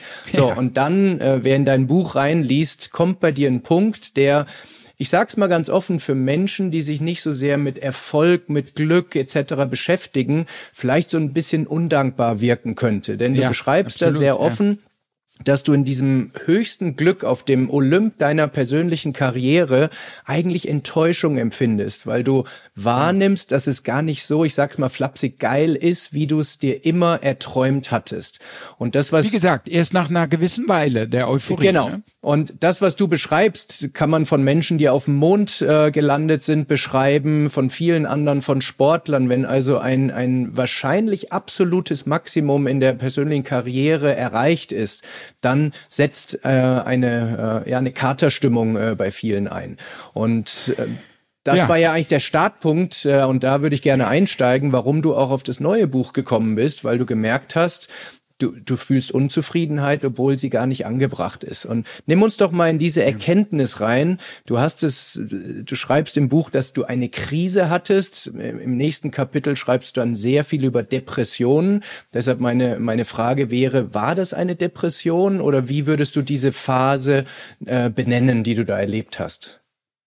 Ja, also Depression ist ja auch so eine, ist ja auch nur eine nur eine Kategorie oder ein Wort ne, für fließende Übergänge. Ja. Und ich denke, ich war da schon nah dran, aber ich denke, die Übergänge sind auch wirklich fließend. Mhm. Ne? Und ähm, also ja, also ich meine, ich habe ja schon beschrieben, Stimmungsschwankungen kannte ich ja schon. Hm, und das war jetzt auch nicht so viel schlimmer als zum Beispiel in meiner Jugend oder in meinen Studentenzeiten, wo ich irgendwie hilflos war und nicht wusste, jetzt werde ich nicht Forscher, was mache ich stattdessen. Mhm. Aber es gab einen krassen Unterschied. Ich meine, damals gab es einen konkreten Anlass, mich irgendwie hilflos zu fühlen und schlecht zu fühlen und traurig zu fühlen und äh, ja verzweifelt und und jetzt nicht. Ich meine, es war nicht nur dieser berufliche Erfolg mit dem Ernährungskompass. Ich war auch war und bin auch glücklich verheiratet, habe drei Kinder, mhm. äh, die ich liebe und mein Alltag war eigentlich schön. Ich hatte ich war in diesem Zustand, wenn man in der Jugend träumt, wie soll mein Leben später mal aussehen? Mhm. So mein Leben sah so mhm. aus, wie in diesem Traum und dann zu beobachten, dass du nicht glücklich bist. Ähm, ist bitter, weil du fragst dich, wenn ich jetzt nicht glücklich bin und sein kann, wann ja. dann? Im Grunde weißt du jetzt ganz tief drin, dass du letztlich nie glücklich werden wirst, mhm. weil ähm, ja, es wird nicht mehr kommen. Mhm. Das hier ist es jetzt. Mhm. Das hier ist eigentlich mehr noch, als du hättest erwarten mhm. können. Und äh, insofern, das war schon wirklich bitter. Und äh, da wurde mir auch klar, es muss sich innerlich etwas verändern wenn du zu so einem Zustand kommen willst wie Zufriedenheit. Und ich denke, da sind wir auch schon bei so einem Kernpunkt. Ich denke wirklich, dass ich und da bin ich, denke ich, nicht alleine, so ein falsches Glücksmodell verinnerlicht hatte. Ja. Und so das, ich nenne das im Buch ein Wenn-Dann-Glücksmodell. Wenn du mal die perfekte Partnerin gefunden hast und verheiratet bist oder was auch immer dir vor Augen schwebt, dann bist du glücklich. Wenn du mal eine Familie hast mit zwei Kindern und oder dreien, bei mir sind es drei, mhm. dann bist du glücklich. Wenn du mal den und den Karriereschritt gemacht hast, ja, wenn du Wimbledon gewonnen hast, mhm. dann bist du glücklich. Mhm. Ähm, wir sehen ja, Boris Becker ist ja auch so ein Beispiel, Absolut. nebenbei gesagt. Ja. Ähm, und äh, sehr früher Erfolg und dann eher so äh, oder so. Ja. Und ähm, und dieses Wenn-Dann-Modell, wenn du das selber mal erlebt hast, äh, erlebt hast und im Grunde jeder von uns erlebt das irgendwie in mehr oder weniger starker Form. Jeder von uns erlebt, dass wenn er etwas erreicht, dass das kurzfristig, also in unserer Fantasie wenn wir den entscheidenden Karriereschritt äh, machen, in unserer Fantasie, wenn das vor uns liegt, oder wenn wir die Liebe unseres Lebens finden, in unserer Fantasie oder in einem Hollywood-Film ja auch, ist es so, dann fängt das immerwährende Glück an. Dann komme ich an, mhm. dann bin ich angekommen. Und dann kann der Film im Grunde enden, der Hollywood-Film endet ja dann auch in der stillschweigenden Annahme, dass ab jetzt das immerwährende Glück, jetzt wird's langwe sozusagen langweilig in dem Sinne von, wir brauchen jetzt nicht mehr den Film weiter ja. zu zeigen, denn jetzt ist das Glück, ja. jetzt sind wir angekommen. Und das spielt sich in unserer Fantasie ab und ich glaube, da täuscht uns die Evolution bewusst, um uns maximal zu motivieren. Das ist eine Strategie, äh, und der Evolution im Grunde, um uns zu maximal zu motivieren, Ziele zu erreichen. Mhm. Und dann ist es Teil der Evolution, uns auch ein bisschen mit Glücksgefühlen zu belohnen, mhm. aber dann ist es Teil des Programms, diese Glücksgefühle, dieses Dopamin hoch sozusagen auch wieder runterzubringen, um uns zu motivieren für neue Ziele. Ja. Und das ist diese chronische Unzufriedenheit, die im Grunde das Los der Menschheit ist, die schon der Buddha, der historische Buddha, erlebt hat, wo auch der historische Buddha dann gesagt hat, also Siddhartha Gautama gesagt hat, hey, so kann das nicht weitergehen. Mhm. Ich muss eine Lösung finden. Bei ihm war es dann Meditation und bis hin zur Erleuchtung ja. etc. Und Meditation spielt nebenbei gesagt ja auch in meinem Buch eine große Kommen Rolle. Kommen wir gleich noch äh, im Aber im irgendwie Detail. muss man sich von diesem Glücksmodell verabschieden, ja. diese Verinnerlichung. Wenn, dann gibt es Glück. Nee, es muss im Grunde jenseits von wenn dann. Bedingungslos. Musst du, ja, du musst, also Sam Harris sagt, äh, also ein amerikanischer Intellektueller, mhm. der auch eine wunderbare Meditations-App gemacht hat, Waking Up heißt die, die gibt's leider nur auf Englisch, mhm. aber alle, die Englisch können, sollten sie mal ausprobieren, mal reinschnuppern. Mhm. Es ist die App, die mich zum Meditieren wirklich gebracht okay. hat. Ähm, wirklich wunderbar. Waking Up. Spannend. Werden wir Und, verlinken. Ähm, ja, ähm, und der, der sagt, der sagt immer, du solltest im Grunde das Glück finden können, ohne dass du vorher einen Erfolg im Leben erlebt mhm. hast. Da, so sollte es wirklich sein.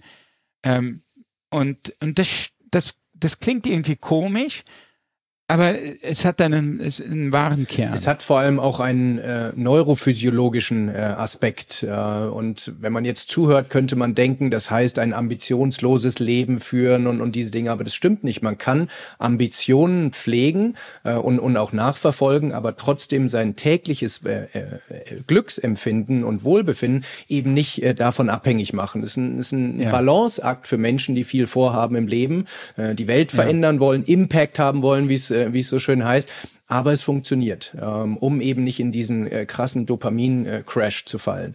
Ich kann mich an eine Anekdote erinnern, äh, die ich nicht mehr im Detail wiedergeben kann, aber da ging es darum, dass eine NFL-Footballmannschaft, die in einer gewissen Zeit eigentlich jährlich die Meisterschaft in den Super Bowl gewonnen hat, eine Psychologin engagiert hatte, wie sie ihre Spieler behandeln sollen, wie die mit dem, äh, dem Sieg umgehen sollen, um die Motivation nicht zu verlieren. Ähnliches Phänomen, was wir jetzt beim FC Bayern sehen, zehn Meisterschaften in Folge. Und was diese Psychologin, ich, ich gebe das jetzt verkürzt wieder, sagte, ab und zu muss die Feier ausfallen, die Meisterschaftsfeier.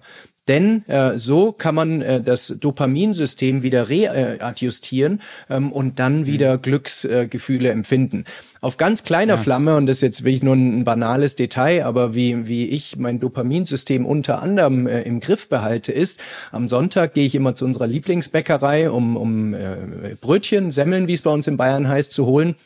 Und mein Highlight ist eigentlich das Schokocroissant, was ich mir sonntags äh, oft gönne. Und mit dem Wissen, wie Dopamin funktioniert, mache ich jetzt Folgendes. Ich werfe eine Münze und wenn sie Zahl zeigt, dann darf ich mir ein Schokocroissant gönnen. Und wenn es Kopf zeigt, dann eben nicht. Jetzt könnten manche denken, der Typ hat eine Meise, man kann es auch übertreiben, aber ihr könnt euch nicht vorstellen, wie viel intensiver das Glücksgefühl ist, wenn die Zahl kommt und ich mein Schokocroissant mir äh, kaufen äh, kann. Ja. Funktioniert natürlich nur, wenn man sich nicht beschummelt. Das heißt, wenn Kopf fällt, dann lasse ich auch die Finger davon. Aber es, wenn man die Gewohnheit hat, dass jeden Sonntag immer das Schokocroissant kommt, dann nimmt der Effekt, der Glücksmoment äh, davon äh, rapide ab.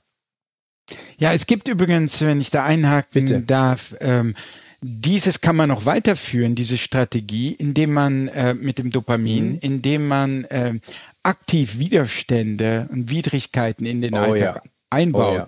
Also ich, ich diskutiere das ja auch ausführlich im Buch. Also es, das geht für ein morgendliches äh, Joggen, rausgehen, wenn du keinen Bock hast. Ja. Ähm, aber es geht zum Beispiel auch ganz konkret für ein Eisbad oder so, was ich ja auch, äh, wo ich ja auch ein Fan von geworden bin. Ja.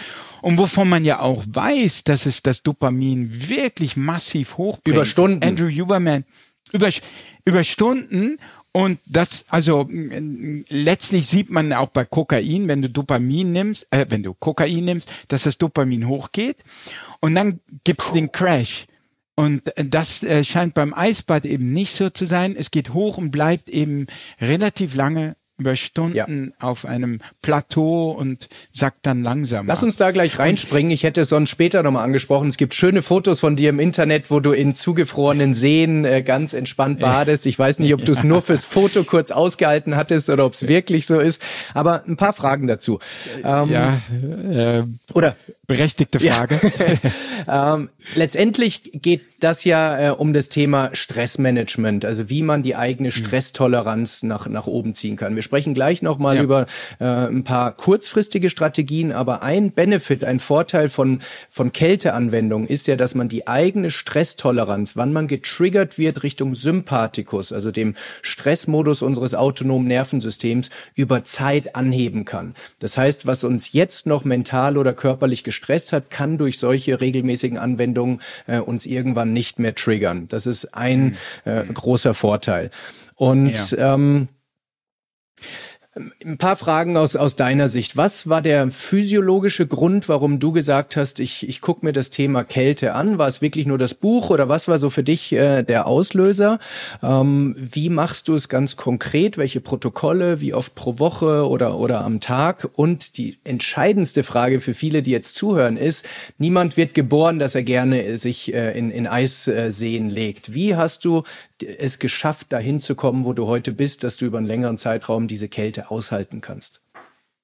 Ja, wirklich nach und nach, wie das bei fast allem so ist, wie es ja auch beim Joggen, Sport oder mm, auch bei der Meditation so ist, wo man wirklich nach und nach reinkommt. Und äh, es war, glaube ich, äh, eine Mischung von Einflüssen. Es war sicherlich im Kontext des Buches, dass mich diese Thematik interessiert mhm. hat. Ich war über den Ernährungskon über den Ernährungskompass schon sensibilisiert für das ganze Thema Hormesis. Ja. Ähm, also für diese Tatsache, dass Dinge in, äh, in, in geringen Dosen sehr günstig sein können, die in größeren, in höheren Dosen schädlich, schädlich oder sogar tödlich mhm. sind, nicht? Also die, die erste Entdeckung war, glaube ich, an Mäusen oder Ratten, wo man sie bestrahlt hat, radioaktiv. Und äh, bei einer sehr sanften Bestrahlung lebten die, ähm, die Versuchstiere paradoxerweise länger. Also es ist ein bisschen wie nach Nietzsches Motto, was mich nicht umbringt, stärkt mich.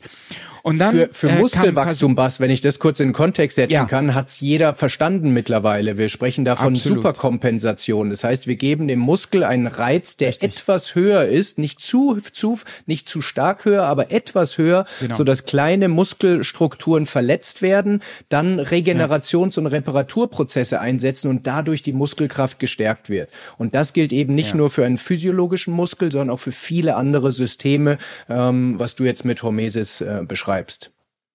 Ja, und dann kam, denke ich, ein äh, paar Sachen hinzu. Also es gab schon Wim Hof mhm. und andere, der Iceman, ja. der das populär gemacht hatte.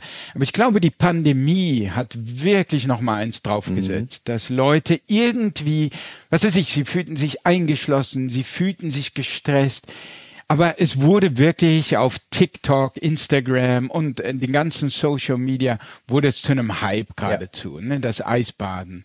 Und ich denke, es hatte auch in einem größeren Kontext damit zu tun, dass wir im modernen Leben diese archaischen Reize zunehmend aktiv ausgeklammert haben. Convenience. Alle Bitte? Convenience als großes Stichwort. Ja, ja, genau. Ja, ja, Komfort, Komfort, also eine Art von Tod durch Komfort, wenn man so will. Ähm, es gibt ja, glaube ich, auch ein Buch, das heißt so Death by Comfort mhm. oder so. Und äh, das ist vielleicht ein bisschen übertrieben, aber wir haben systematisch unser Leben so komfortabel gemacht, dass uns diese Reize mehr und mehr fehlen. Das geht natürlich für für den für den Hungerreiz. Also wir können, wir viele von uns snacken rund um die Uhr. Mhm. Wir haben Kühlschränke, wir haben Supermärkte um die Ecke. So etwas wie Hunger kommt kaum noch vor. Ja. Also Appetit vielleicht ja. mal ab und zu. Und man muss schon äh, bedenken, Hunger war etwas vollkommen Normales und sieht man heute noch in Jäger-Sammlergruppen. Ja. Wenn du zum Beispiel die Hadza oder so in Afrika siehst, ja, die haben richtig Kohldampf einfach. Und nicht nur das, sie müssen sich bewegen in der Hitze der afrikanischen Savanne nebenbei gesagt, um wirklich diesen Hunger zu stillen. Das heißt, du hast den Hungerreiz, du hast den Bewegungsreiz, du hast den Hitzereiz. All das war über Millionen von Jahren normal für mhm. uns. In bestimmten Kulturkreisen gab es auch sicherlich dann eine gewisse Kältereiz, äh, den wir überstanden haben. Und äh, all das haben wir weitgehend in unserer modernen Welt ausgeklammert. Ja, es geht so weit, dass wir im Grunde besonders produktiv sind, wenn wir all diese Dinge ausklammern. Wir spüren keinen Hunger, wir müssen uns nicht bewegen, dann können wir produktiv arbeiten. Genau, wir sitzen in dunklen Zimmern, du und ich jetzt, äh, und bekommen kein Licht mehr ab. Also unser Leben ist sehr unnatürlich geworden mhm. und müssen, wir müssen jetzt, ich glaube, das schlägt uns aufs Gemüt und wir müssen jetzt gewissermaßen, das ist perfide irgendwie und lästig, aktiv Widrigkeit suchen in unser Leben. Bitte? Suchen, die aktiv Widrigkeiten ja. suchen. Richtig, die aktiv aufsuchen, das was ist ja eigentlich, dafür sind wir auch, auch nicht gedacht. Ja. Es war zwangsläufig ja. so. Und eine Ergänzung. jetzt, kostet, jetzt ist es eine Disziplinübung ja. geworden. Ja. Und schrecklich eigentlich. Eigentlich schrecklich und es wird ja so oft unter dem Stichwort Biohacking dann, ich sag mal, abgestempelt oder Selbstoptimierer. Aber wichtig ist, diese Dinge, genau führen uns zurück zum natürlichsten, was sind wir eigentlich tun. Eine Selbst genau. Normalisierung. Exakt. Und Hacking heißt ja eigentlich etwas missbrauchen oder oder falsch oder anders anwenden als vorgesehen. Aber alles das, worüber wir sprechen und noch sprechen werden, ist das, was wir brauchen, um auf natürliche Art zu funktionieren. Und das ist wichtig ja. vom Mindset her für Menschen, die sich an diesen Komfort gewöhnt haben. Das ist ja, nicht die Normalität, sondern das ist eine Abnormalität der letzten Jahre und Jahrzehnte. Und richtig, die kann man richtig. so nehmen, aber es muss klar sein, dass wir einen mentalen und physiologischen Preis dafür bezahlen. Und wenn wir diesen Preis Richtig, nicht zahlen ja. wollen, dann müssen wir an der einen oder anderen Stelle eben nachjustieren und uns reizen, wie ja, zum. Beispiel Kälte. Und da sprechen wir jetzt über einen der krassesten. Es gibt auch entspanntere, kommen wir gleich noch zu. Aber äh, da waren wir stehen geblieben. Berichte auch nochmal von deinen Kälteerfahrungen. Ja, also ich habe angefangen mit kalten mhm. Duschen mhm. und das ist nicht äh, angenehm. Ich habe es äh, trotzdem gemacht. Ich habe es oft verflucht, mhm. äh, oft laut geschrien unter der Dusche, was auch hilft. Mhm. Ähm, man fängt ja auch unwillkürlich fast so ein bisschen an, nicht zu schreien, aber so zu stöhnen oder zumindest mit so einer Schnappatmung. Und da sind wir schon auch beim Thema, insbesondere wenn du dann weiter gehst und in kalte Bäder steigst und dann vor allem, wenn du dann noch mit dem Oberkörper unter Wasser tauchst, bekommst du unwillkürlich so eine Schnappatmung, mhm. wirklich so eine. Ja. Und das ist äh, wie eine Panikattacke oder hat sehr viel Ähnlichkeit damit, weil dein Puls geht hoch, der Blutdruck ja. steigt, Adrenalin fließt durch deine Adern ja. und es ist wie eine Panikattacke, die du dann nach und nach, und das ist das kleine Wunder, wenn du drin bleibst, in den Griff bekommst. Mhm. Du wirst ruhiger, die Atmung wird ruhiger äh, und äh, und dann ist es, äh, wird es zu einem ja, Abhärtungsphänomen oder einem Training der Stressresilienz oder auch einfach ein Gewöhnen daran. Denn wenn du jetzt im Leben gestresst wirst, wenn es dein Chef ist, der eine blöde Bemerkung oder irgendein Kollege ist, der eine blöde Bemerkung macht und dich stresst oder so, dann kennst du dieses Grundgefühl schon ja. und du rastest nicht aus, weil hey, Mann, du hast äh, eiskaltes Wasser ausgehalten. Du wirst diese Bemerkungen erst recht aushalten. Es ist wirklich etwas, woran du dich vom Gefühl her gewöhnst. Und insofern trainiert es die Stressresilienz, wie es natürlich auch Bewegung, wie eine Runde Joggen tut. Absolut. Äh, wo auch der Puls äh, hochgefahren wird und der Herzschlag. Nee, ebenso wie eine Sauna. Ist ja auch wie ein kleines Workout. Ja. Du wirst, dein Körper wird unter, unter wirklich unter Belastung, ja. unter Druck gesetzt. Und, und äh, das Entscheidende ja, an diesen Strategien ist, dass wir den Körper bewusst unter Laborbedingungen unter Stress setzen. Und es, ja, bewusst genau. und sehr selbst kontrolliert. Und du hast ja alles, du hast die Situation selbst im absolut. Griff. Du tust es selber. Und das ist das Gleiche bei Traumatherapie, wenn man ein, sich wissentlich in eine Situation zurückbegibt. Es ist für unsere mentale, also für unseren Geist eine ganz andere Situation, ob es extern stimuliert oder induziert ist oder eben willentlich. Und ja. wer das machen möchte, was du gerade beschreibst, habe ich noch zwei Ergänzungen dazu wenn wir es schaffen, also was passiert, du hast angesprochen, Adrenalin wird ausgeschüttet durch die Kälte. Der natürliche Reiz ist, dass wir in den Sympathikus kommen. Das heißt, die Muskeln verkürzen sich, die Atmung wird flacher und, muss man mal beobachten, kannst du morgen, wenn du es in der Dusche machst, deine Pupillen fokussieren sich. Denn unser visuelles System ist sehr eng über den Sehnerv mit dem Gehirn und damit unserem autonomen Nervensystem verknüpft. Und Fokus heißt Stressmodus, Sympathikus. Wenn wir rennen, kämpfen müssen, müssen wir fokussiert im Tunnel sein, während der Panoramablick, dieser Blick in die Ferne, Parasympathikus, Entspannung induziert. So was automatisch passiert, wenn Kälte auf uns zukommt, flupp, wir fokussieren. Wenn man jetzt dagegenhalten kann und in den Panoramablick, sprich durch die Wand, durch den Duschvorhang oder in einem See in die Ferne guckt, geben wir ein gegensätzliches Signal, um in die Entspannung zu kommen. Und wenn man yeah. das dann noch ergänzt dadurch, dass man diesem Frösteln, diesem Schüttelreiz, was auch ein, ein Stressreiz ist, auch den unterdrücken kann mit der Zeit, dann konditionieren mhm. wir uns, dass wir mental entspannt bleiben können, obwohl der Körper extremen Stress empfindet. Und diese Entkopplung, mhm. das heißt im Körper Adrenalin, aber im, Ge im, im Gehirn kein Adrenalin beziehungsweise Norepinephrin, ist das, was unsere Stressresilienztoleranz nach und nach nach oben zieht. Ja, herrlich. Also ein Aspekt, glaube ich, der zusätzlich eine Rolle spielt, ist das, was man im Englischen sagt mit ähm, out of your mind into your body. Yes. Also sobald du in kaltes Wasser steigst, ja, dann kannst du, kann ich dir garantieren, dass innerhalb von Millisekunden äh, geradezu diese innere Stimme verschwunden ja. ist. Du bist in den, du bist bei den Nadelstichen auf deiner Haut. Absolut. Du bist bei den, den Schmerzen, die in, den, die in die Knochen reinziehen. Und, äh, und das hat, das allein schon hat akut einen so heilsamen Effekt, ja. Das ist, ist wunderbar. Und das, ich, ich habe das übrigens auch beim Joggen. Mhm. Ich jogge oft los mit so einem Problem im Kopf. Ne? Und dann bei den ersten Metern, sogar den ersten Kilometern noch, geht mir das immer noch durch den Kopf oder sogar noch rasanter, irgendwie durch die mhm. Aufregung des mhm. Joggens oder so. Und ich kann aber garantieren, und ich sage es mir oft, was, wenn du nachher wieder an dieser Bank vorbeikommst, mhm. auf, dem, auf dem Rückweg, dann wird dein ganzes Mindset ein völlig anderes sein. Du wirst über dieses Problem nicht mehr nachdenken. Du kannst es dir jetzt noch nicht vorstellen, ja. aber es wird garantiert zu ja. sein. Und es ist jedes Mal garantiert so. Du bist, wenn du zurückkommst nach einer halben Stunde, 40 Minuten, einfach ein anderer. Absolut. Und um das zu ergänzen, was du sagst, bitte mal deine Kinder oder deine Frau, wenn du dich das nächste Mal in den See legst, dir ganz einfache Rechen, Kopfrechenaufgaben zu stellen.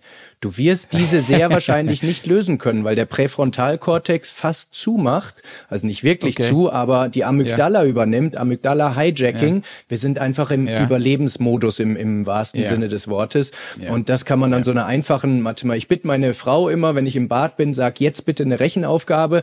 Ähm, und es ist faszinierend, wie wenig da oben äh, funktioniert in diesem Moment.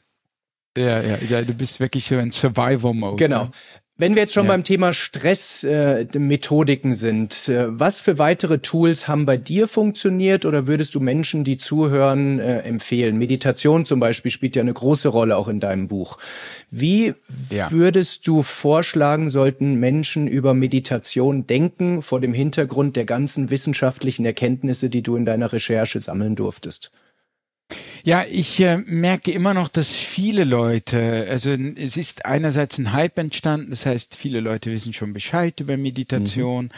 aber viele verbinden es immer noch so mit einem, ja, primär mit einem Zustand der Entspannung mhm. und den, den kann es natürlich auch geben und das will ich nicht ausschließen, dass das nicht auch eine Rolle spielt, aber es ist nicht das Wesen der Meditation. Also wenn ich zum Beispiel höre, dass Leute sagen, Joggen, das ist meine Meditation oder so. Ähm, nee, Meditation ist im Kern etwas anderes, wie ich selber auch kennengelernt habe, zum Beispiel über die App von Sam mhm. Harris.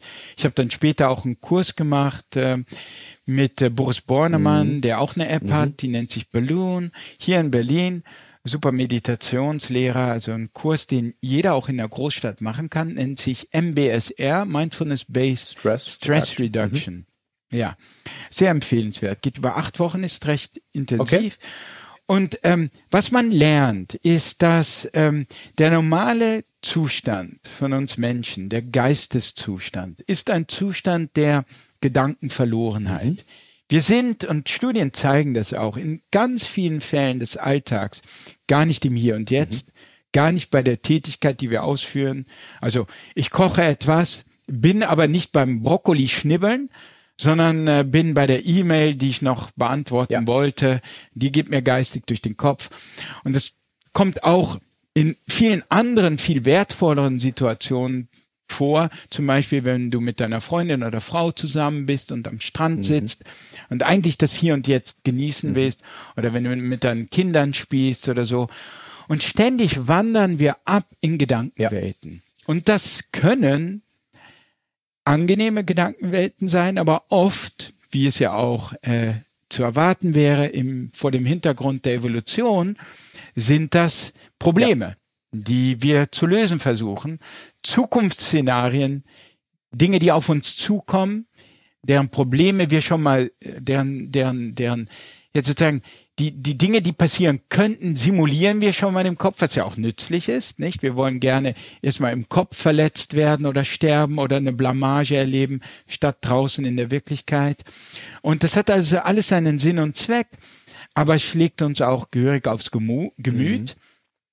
Und bei der Depression ist es regelrecht so, dass dies zum, zu den Kernproblemen gehört. Also man spricht hier von Rumination, ja. von gedanklichem Wiederkäuen. Ja. Rumination, Ruminatio aus dem Lateinischen für Wiederkäuen, dass uns immer wieder so Sorgen durch den Kopf gehen oder auch so Gedanken wie, was bist du doch für ein Versager mhm. und hier hast du wieder Mist gebaut.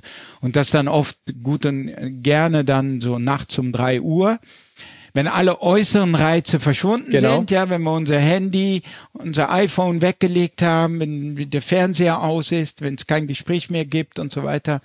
Und jetzt kann unsere Fantasie erst recht aufblühen. Darf ja viele Menschen helfen, besser zu schlafen oder auch ihre Schlafprobleme loszuwerden. Und diese rasenden Gedanken, diese Rumination, die du ansprichst, ist eine der Top Herausforderungen, ja. die Menschen haben. Entweder was sie vom Einschlafen hindert oder sie aufwachen lässt und dann am Wiedereinschlafen hindert.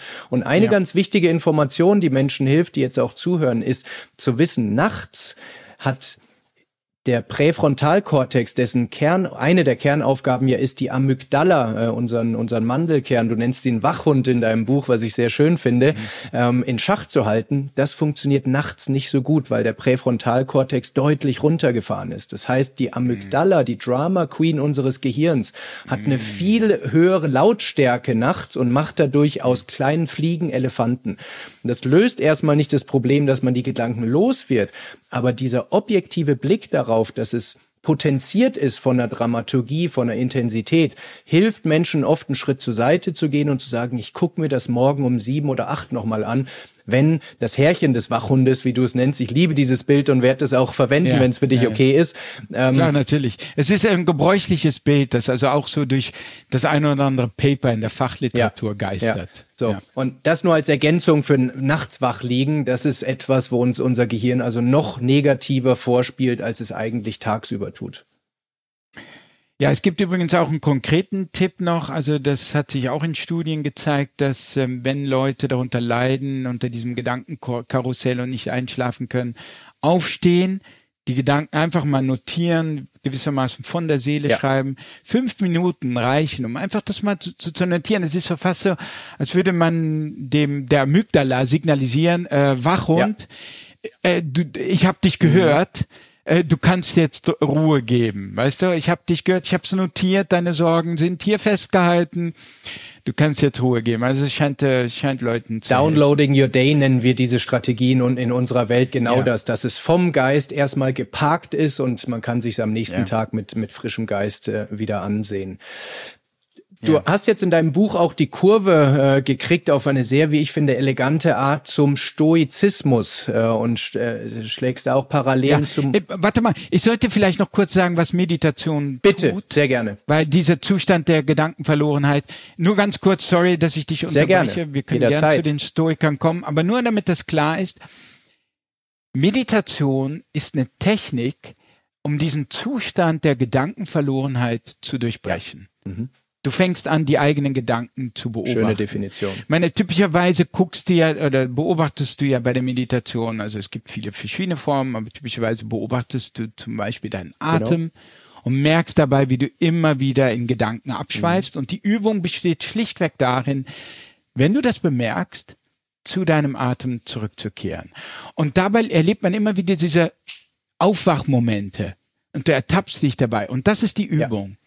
Sozusagen, dass du letztlich geht es nicht darum, dass du auf dem Meditiersofa irgendwie ein Profi-Meditierer wirst, sondern dass du im Alltag immer wieder merkst, ich bin in Gedanken verloren und erwache jetzt da draus aus diesem traumartigen, tranceartigen Zustand. Ich erwache und sehe jetzt, ah, ich war wieder in Gedanken verloren und beobachte jetzt meine Gedanken, mach wie so einen geistigen Schritt ja. zurück.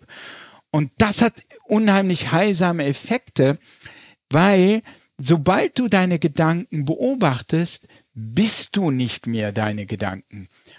Du bist nicht mehr, wenn das jetzt Sorgen, wenn das sorgevolle Gedanken sind, bist du die Sorge. Wenn, wenn, wenn, das, wenn dein Gehirn angstvolle Gedanken durchkaust, kaut, bist du diese ja. Angst.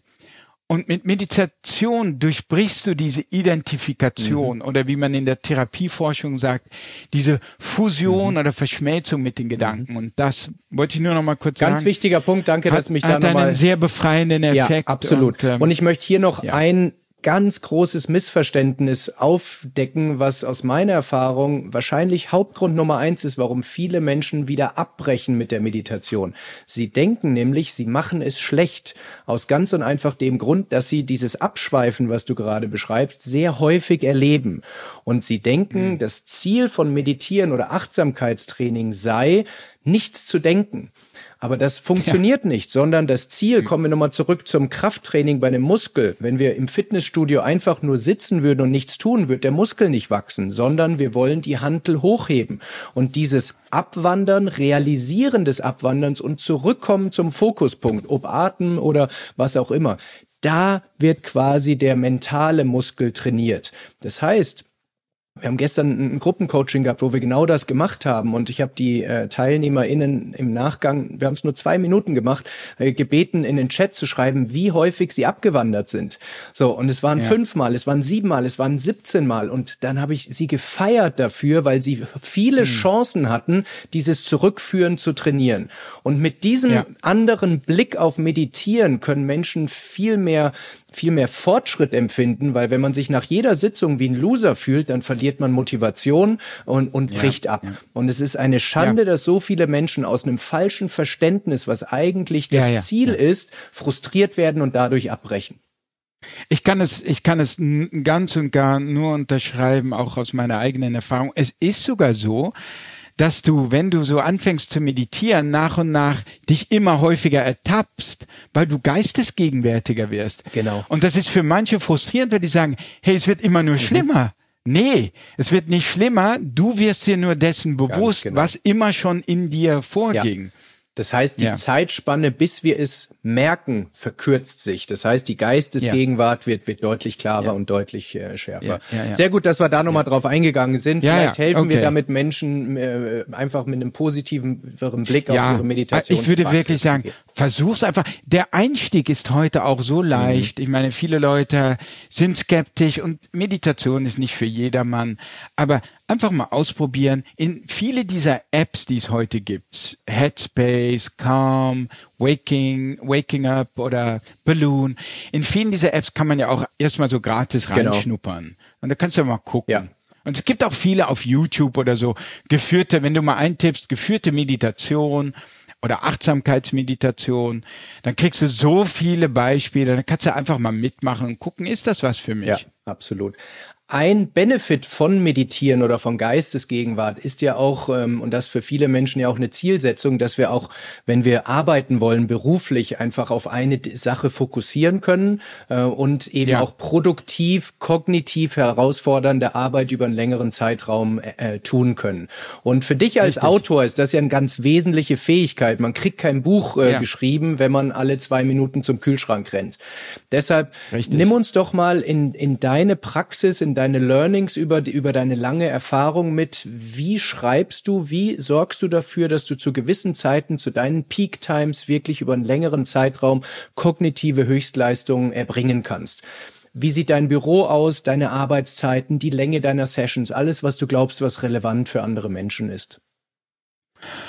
Ja, also ich glaube, da hat jeder so seine Vorlieben auch. Aber was man nicht nur bei mir sieht, sondern bei sehr vielen Autoren, es gibt dazu ja auch Studien und Berichte, ist, dass sie generell einen, man würde ja oft denken, Künstler oder Autoren, Schriftsteller arbeiten so ein bisschen, wann sie wollen oder arbeiten dann auch mal nachts und Ja. so, machen die Nacht durch. Viele, manche haben nachts geschrieben, wie Kafka ähm, berühmte Fälle, aber viele haben zumindest, und das war auch bei Kafka so, haben so einen sehr bürok wenn man, wenn man so will, fast bürokratischen Lebensstil, insofern, dass es äh, sehr reglementiert ist. Also wirklich, dass sie morgens, äh, sagen wir mal, um 8 Uhr anfangen und um mehr oder weniger Punkt zwei aufhören. Und dazwischen sitzen sie vorm Schreibtisch und bleiben dort sitzen, ähm, egal äh, wie viele Sätze sie produzieren. Und letztlich, wenn ich mal in der Schreibphase bin, ist es bei mir auch so. Ich setze mich hin, morgens um acht. Die meiste Zeit geht bei mir bei Rech- Recherchieren Ja. drauf, nebenbei gesagt. Also das meiste bei mir ist Recherche und sind diese Selbstversuche, weil, du- wie du dir vorstellen kannst, um mal das Beispiel von Meditation nochmal zu bringen, worüber wir jetzt geredet haben, das ist etwas, äh, da kannst du nicht einfach ein paar Studien lesen und das mal zwei, drei Wochen machen und dann äh, darüber schreiben. Das musste echt über Monate hinweg und mit einer App äh, meditieren und deine Rückschläge haben und nochmal eine andere App und dann ein Kurs und dann äh, mit Leuten diskutieren und weiter meditieren. Ich habe echt Monate, um nicht zu sagen mehr als ein Jahr oder denke ich, vielleicht sogar waren es zwei Jahre oder so, als ich damit angefangen habe, bis ich dann den ersten Satz wirklich geschrieben habe. Also die meiste Zeit ist wirklich diese Erfahrung Ja. sammeln. Das war auch mit dem Psychedelika so. Viel Erfahrung sammeln, bevor ich überhaupt irgendeinen Satz darüber schreibe. Ähm, bei manchen Sachen geht das dann eben nicht. Beim Eisbaden hätte ich gerne noch mehr Erfahrung gesammelt, aber manches kam so spät in der Recherche und dann irgendwann ist das Buch abgeschlossen. Aber wenn ich dann mal schreibe, ist es sehr konsequent. Morgens 8 Uhr meist, wenn die Kinder versorgt sind, Schule, Kindergarten, setze ich mich hin an einem kargen Schreibtisch, meist setze ich einen Kopfhörer auf Genau. mit einer sehr entspannenden instrumentalen Musik, also ohne Sprache. Da- Die würde mich stören. Die Sprache würde mich, die würde dazwischen funken. Instrumentale Musik, meistens so ambient, also ich kann auch wirklich die die äh, Playlist, also es gibt so auf YouTube jeden Morgen erscheint von einem äh, DJ, der nennt sich Blume. Okay. Blume Ambient. Ähm, und äh, jeden Morgen ein neuer Mix. Okay. Und den setze ich auf und das Schöne ist, es gibt keine Werbeunterbrechungen. Mhm. Die würden mich auch massiv mhm. stören. Mhm. Und das ist vollkommen ohne Werbung. Und damit fange ich an und setze mich hin. Ja, und komme eigentlich in so einen tief entspannten Zustand, mhm. der dennoch hochkonzentriert ja. ist. Also der schwer zu beschreiben. Aber ich merke selber, sobald ich den Kopfhörer aufsetze, merke ich, wie ich in, wie sich eine Ruhe einstellt bei mir, der, aber hoch, der irgendwie mit einem Hyperfokus mhm. einhergeht. Mhm. Es ist eine Mischung aus Entspanntheit und Hyperfokus, denn ich merke auch, ich, also ich verliere jedes Gefühl von Zeit. Zeit. Ja. Ähm, ich merke sozusagen, wow, wenn ich auf die Uhr gucke, wow, ich muss meinen Sohn schon mhm. abholen. Mhm. Bin völlig, das ist verschwunden, mein Ich ist verschwunden. Also das, ich beschreibe jetzt einen Ideal. Absolut, der wird sicher nicht so. täglich sieben Tage die Woche stattfinden. Genau. Aber wie lange hältst du so einen Zustand, wenn er denn eintritt, typischerweise? Ein paar Stunden. Ein paar mhm. Stunden und danach bin ich wirklich auch erschöpft. Ja. Es reicht mir dann auch. Am Nachmittag lese ich vielleicht noch was, beschäftige mich mit den Kindern. Ja. Ähm, ja, und also oder recherchiere noch ein bisschen oder manchmal kontrolliere ich vielleicht so einzelne Sätze oder Absätze ja. oder Studien, habe ich das wirklich richtig wiedergegeben. Mhm. Eher so Details, klein, kleine Sachen. Mhm. Und äh, zwei Ergänzungen dazu, was du sagst, ähm, dass du einen Block sehr fokussiert zu deiner Peak-Time kreierst und dann am Nachmittag eben nichts mehr tust, weil viele Menschen probieren, diesen sehr fokussierten Flow-Zustand zu lange zu skalieren, dass sie sagen, okay, was ich in vier Stunden schaffe, dann schaffe ich in acht Stunden das Doppelte. Aber das funktioniert nicht, ja. sondern du schaffst in den mhm. vier Stunden das, was andere vielleicht über einen zehn Stunden Zeitraum machen. Aber wenn du so konzentriert und produktiv bist, dass du es in die kurze Zeit gepackt kriegst, sollte man nicht den Fehler machen, das eben zusätzlich zu skalieren, weil sonst ist die kognitive mhm. Batterie sehr, sehr, es kann ein Tag oder zwei klappen, aber da, ja, du hast ja, ja genau. ein Projekt vor dir, äh, was du über einen ja. längeren Zeitraum leisten musst. Und da muss man auch die Disziplin aufwenden, sich wirklich aktiv diese kognitive Entspannung äh, zu genehmigen. Ja, hm. ja, die, was nicht einfach ist, dass man sich sozusagen davon trennt, von diesem auch durchaus sehr angenehmen Flow-Zustand. Absolut. Ne, dass man dann akt. Meist ist es bei mir zwangsläufig so, weil ich einfach mein, meine Kinder mhm. abholen muss. Und insofern, früher war es nicht so. Da habe ich auch länger gemacht, teilweise. Mhm. Mittlerweile merke ich auch, mir fehlt dann, mir geht die Energie mhm. aus. Außer so in Ausnahmefällen, wo ich weitermache. Ich merke dann, die Qualität leidet dann irgendwann auch.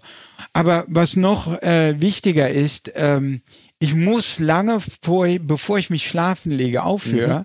aufhören, ja. weil sonst bin ich zu gehypt. Ja.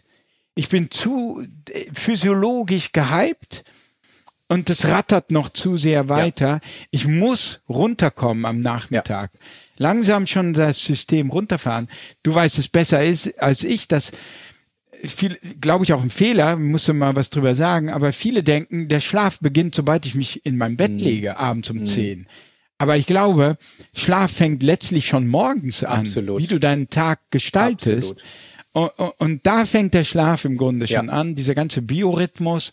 Und ich muss also wirklich am Nachmittag wirklich aufhören mit dieser Phase von Hyperfokus und die, die auch so was physiologisches, physiologisch Aufregendes ja. hat. Drei Ergänzungen dazu, Bas. Erstens, viele, die im Angestelltenverhältnis sind, vielleicht auch längere Arbeitszeiten, werden sie jetzt denken, ja, okay, so ein, so ein äh, Star-Autor, der redet natürlich leicht, nachmittags schon Feierabend machen sozusagen. Das heißt... Ja, es ist nicht Feierabend. Ich weiß, ich sag nur, was Menschen denken, ähm, sondern dass mhm. du ganz klar sortierst, was sind kognitiv sehr anstrengende Tätigkeiten, die dein Gedankenkarussell, äh, das Schwungrad aufrechterhalten und was sind dann andere Tätigkeiten, die du zwar für dein mhm. Projekt Projekt brauchst, aber eben nicht mehr so ähm, dich so hypen, wie du es genannt hast. Und diese ja. Klarheit, diese Sortierung ist ein ganz wichtiger Punkt, äh, den ich auch allen Menschen äh, nur ans Herz legen kann. Ein zweiter Punkt, um schneller in diesen von dir be beschriebenen Flow-Zustand zu kommen. Du hast es offensichtlich im Griff, aber viele Menschen tun sich da schwer. Auch da können wir unser visuelles System nutzen. Wir haben es vorhin im Kontext Kälte äh, besprochen, wie wir den Entspannungsmodus aufrechterhalten wollen. Wir können jetzt das gleiche System, aber mit dem anderen Vorzeichen nutzen. Und zwar wenn man da reichen 60 Sekunden vor einer Fokus-Session einen Punkt äh, fokussiert. Das kann auf dem Bildschirm eine Stelle sein oder sowas und dadurch die Distanz zwischen den Pupillen reduziert. Dann passiert in unserem Gehirn etwas Faszinierendes und zwar wird Acetylcholin ausgeschüttet, auch als das Spotlight-Hormon genannt. Das heißt, es hilft dir, okay. den Lärm, auch den visuellen Lärm auszublenden und dich voll auf die eine Sache zu fokussieren. Und das ist letztendlich das Warm-up, was ich jedem Menschen, der kognitiv arbeitet, empfehle. Kein Spitzensportler würde unaufgewärmt auf den Trainings- oder Wettkampfplatz gehen. Aber wir denken, dass wir uns mhm. einfach vor einem Laptop sitzen und auf einmal funktionieren. Aber wenn wir nur diese 60 Sekunden investieren, können wir den Neurotransmitter-Cocktail etwas besser gestalten und damit die Wahrscheinlichkeit, länger in diesem Flow-Zustand zu sein, noch deutlich äh, verbessern. Also kannst ja mal ausprobieren und mir Feedback geben, ob es dir, äh, dir hilft. Und das äh, dritte, weil du, weil du gefragt hast, äh, der zirkadiane Rhythmus, ähm, also unser Tag-Nacht-Rhythmus, wie du sagst, Schlaf beginnt in dem Moment, wo wir aufstehen. Äh, du schreibst ja auch über ja. Licht äh, in, in deinem genau. Buch. Das heißt, wir müssen morgens unser Cortisol hochfahren, ähm, denn ja. sobald Cortisol das Maximum erreicht hat, wird in unserem Körper ein Trigger aktiviert, der sagt, 14 bis 15 Stunden später soll bitte das Schlafhormon Melatonin ausgeschüttet werden. Mhm. So, und solche Zusammenhänge, genau wie du sagst, es ist ein 24-Stunden-System, was man nicht nur über die mhm. letzten zehn Minuten vorm Einschlafen äh, analysieren sollte. Und wenn man ja. versteht, wie man diese zirkadiane Uhr be beeinflussen kann, dann kommt man trotz hohem Stresslevel auch nachts in einen sehr erholsamen Schlaf rein.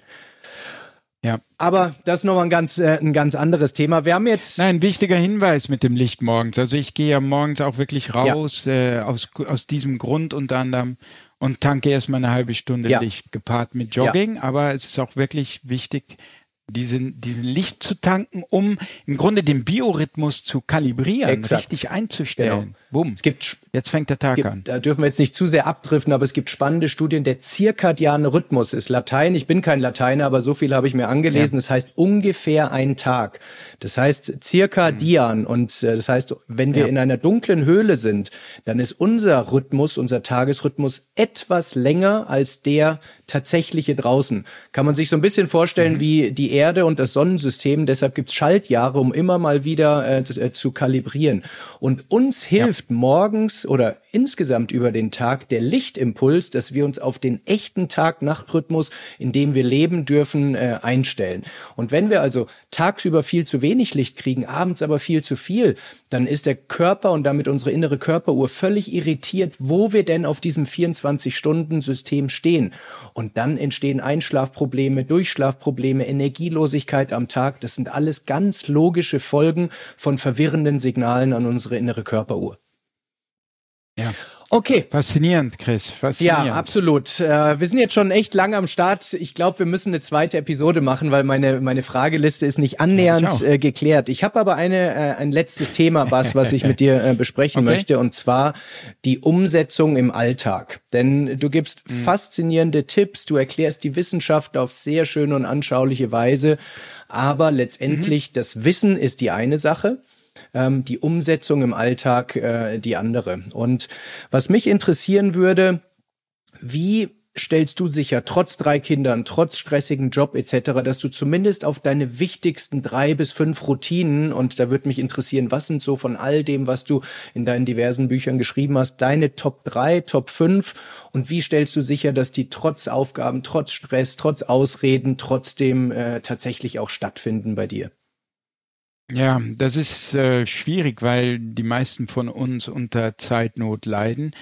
Und ähm, es, glaube ich, ganz wichtig ist in diesem Fall, ja, so feste Routinen irgendwie einzubauen, die nicht verhandelbar mhm. sind, wenn man so mhm. will. Idealerweise nicht verhandelbar. Es kann natürlich Ausnahmen geben. Also bei mir die nicht verhandelbare, und es ist, es ist so etwas, worüber ich gar nicht groß innerlich diskutieren möchte, weil ich auch keine Lust darauf habe, ist morgens um 8 Uhr, sobald die Kinder in der Schule und in der, im Kindergarten sind, 8 Uhr, wo man eigentlich natürlich jetzt äh, Dinge erledigen möchte, ja, ähm, also die, an die Arbeit gehen möchte. Nein, da sage ich mir wirklich morgens 8 Uhr raus, in diesem Fall im Moment noch in die Kälte, mhm. gar keine Lust, aber in diesem Fall raus ins Licht, halbe Stunde Jogging, eine halbe Stunde. Das, das heißt, es ist wirklich nur, viele von uns, ich auch, lungern ja unter Umständen auch noch mal ein bisschen an der Kaffeemaschine oder so rum oder mit einem Kollegen. Das ist ja auch nett mhm. und so weiter. Und dann ist es auch schon halb ja. neun, ja. Also in diesem Fall ist es wirklich ganz eisern, acht Uhr raus. Es dauert wirklich nur eine halbe Stunde. Und danach vielleicht äh, eine kalte Dusche. Da hast du schon mal mehrere Dinge auf einmal. Du hast das Licht getankt. Du hast den Kältereiz entweder von draußen um diese Jahreszeit mhm. noch oder ähm, oder der oder durch die kalte Dusche. Und das ist äh, jedenfalls das, was ähm, was für mich so nicht verhandelbar mhm. ist. Und damit fängt der Tag für mich schon mal mit einem halbwegs guten Gewissen okay. an. Alles, alles andere, was jetzt noch kommt, ist extra. Ja? Wenn ich es jetzt noch irgendwann am Tag schaffe, zehn Minuten zu meditieren, was oft nicht der Fall mhm. ist, dann wäre das äh, super. Wenn ich noch sozusagen einen Hantel-Workout hinbekomme später am Tag, wäre das super. Wenn ich irgendwie es äh, schaffen würde, irgendwie in die Sauna zu gehen, wäre das super. Ähm, dann, das sind dann so Extras, nicht? Aber das ist so das nicht verhandelbare. Und äh, und ich denke, es kann gut sein, für den Einzelnen, wenn er sich jetzt überfordert fühlt von den zehn Strategien, die ich im Buch vorschlage, ich meine, sich eben nicht davon erschlagen zu lassen, sondern zu sehen, das ist ein Angebot, das ist wie so ein Werkzeugkasten, da sind verschiedene Schlüssel drin. Such dir etwas raus, was für dich äh, in deiner persönlichen Situation passt, was du selber magst. Ähm, und wo du selber vielleicht dich auch ein bisschen überwinden musst, das ist nicht schlimm. Im Gegenteil. Das ist sogar gut, wenn du den inneren, ich sag jetzt immer, jenseits des inneren Schweinehunds liegt das Glück. Also es ist gut, wenn du dich einmal am Tag überwinden musst. Und das kann eben, das können verschiedene Sachen sein. Einmal am Tag Hunger spüren. Einmal am Tag sich mit den eigenen Gedanken konfrontieren und meditieren einmal am Tag wirklich rauszugehen ins Licht und ähm, sich zu bewegen oder in die Natur zu begeben. Einmal am Tag ein heißes Bad nehmen, idealerweise, das weißt du besser als ich, anderthalb Stunden vorm Schlafen gehen, denn danach kühlt sich der Körper ab, weil er gibt ja diese Hitze, will diese Hitze wieder loswerden, will sich aktiv abkühlen, deshalb schwitzen wir ja auch. Blut fließt zu den, zur Peripherie, also zu den, zur Haut und gibt die Hitze ab. Und dabei kühlt der Körper äh, dann nach und nach immer mehr ab, was beim Ein- und Durchschlafen hilft, weil auch das gehört zum zirkadianen Rhythmus. Äh, unser Körper nachts abkühlt und dann so tief in der Nacht den Tiefpunkt erreicht. Und dann morgens ein Aufwachsignal ist nicht nur Cortisol, sondern ist auch das Steigen der Körpertemperatur. Und insofern kannst du diesen äh, natürlichen Prozess unterstützen, indem du ungefähr anderthalb Stunden vor dem Schlafengehen in eine Sauna ist ideal. Also ich habe äh, gemerkt, nichts ist so effizient äh, bei mir persönlich. Ich höre es auch von vielen anderen Leuten, wie abends eine Sauna oder zwei Saunagänge. Wenn das jetzt nicht drin ist, wenn das zu aufwendig ist, dann ein heißes Bad oder eine heiße Dusche. Ähm, das hilft also wirklich.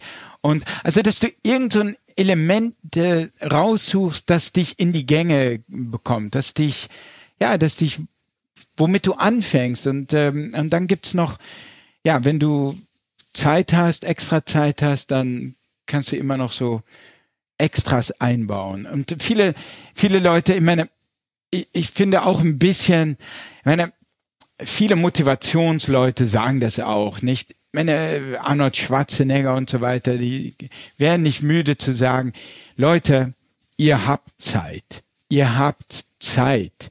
Ihr, wenn es wichtig ist, macht ihr die Zeit dafür.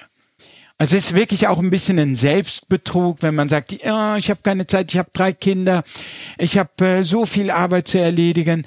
Es ist ein bisschen ein Selbstbetrug, weil äh, mittlerweile gibt es Studien, die zeigen, ich habe die auch im Buch, dass wir in Deutschland im Schnitt mehr als drei Stunden am Handy kleben. Das ist, äh, das ist eine Menge. Drei Stunden. Und dann sage ich wirklich, reduziere das auf zweieinhalb Stunden, vielleicht ist das auch okay, vielleicht sind zweieinhalb Stunden auch genug. Und dann hast du schon mal eine halbe Stunde frei, um wirklich eine Tätig einer Tätigkeit nachzugehen, die dein Wohlbefinden wirklich stärkt. Ähm, oder wie oft, ich meine, ich habe wirklich Freunde auch, die sagen, was, äh, wie schaffst du das nur mit den Kindern und so weiter und dann noch dieses Programm und so weiter. Ähm, und, und ich sehe dann einfach, und sie sagen, ich habe keine Zeit, und ich sehe sie einfach um, um, um, 16, um, um, um 6.30 Uhr, wie sie äh, sich, wie sie vorm Fernseher sitzen und äh, durch die Programme seppen.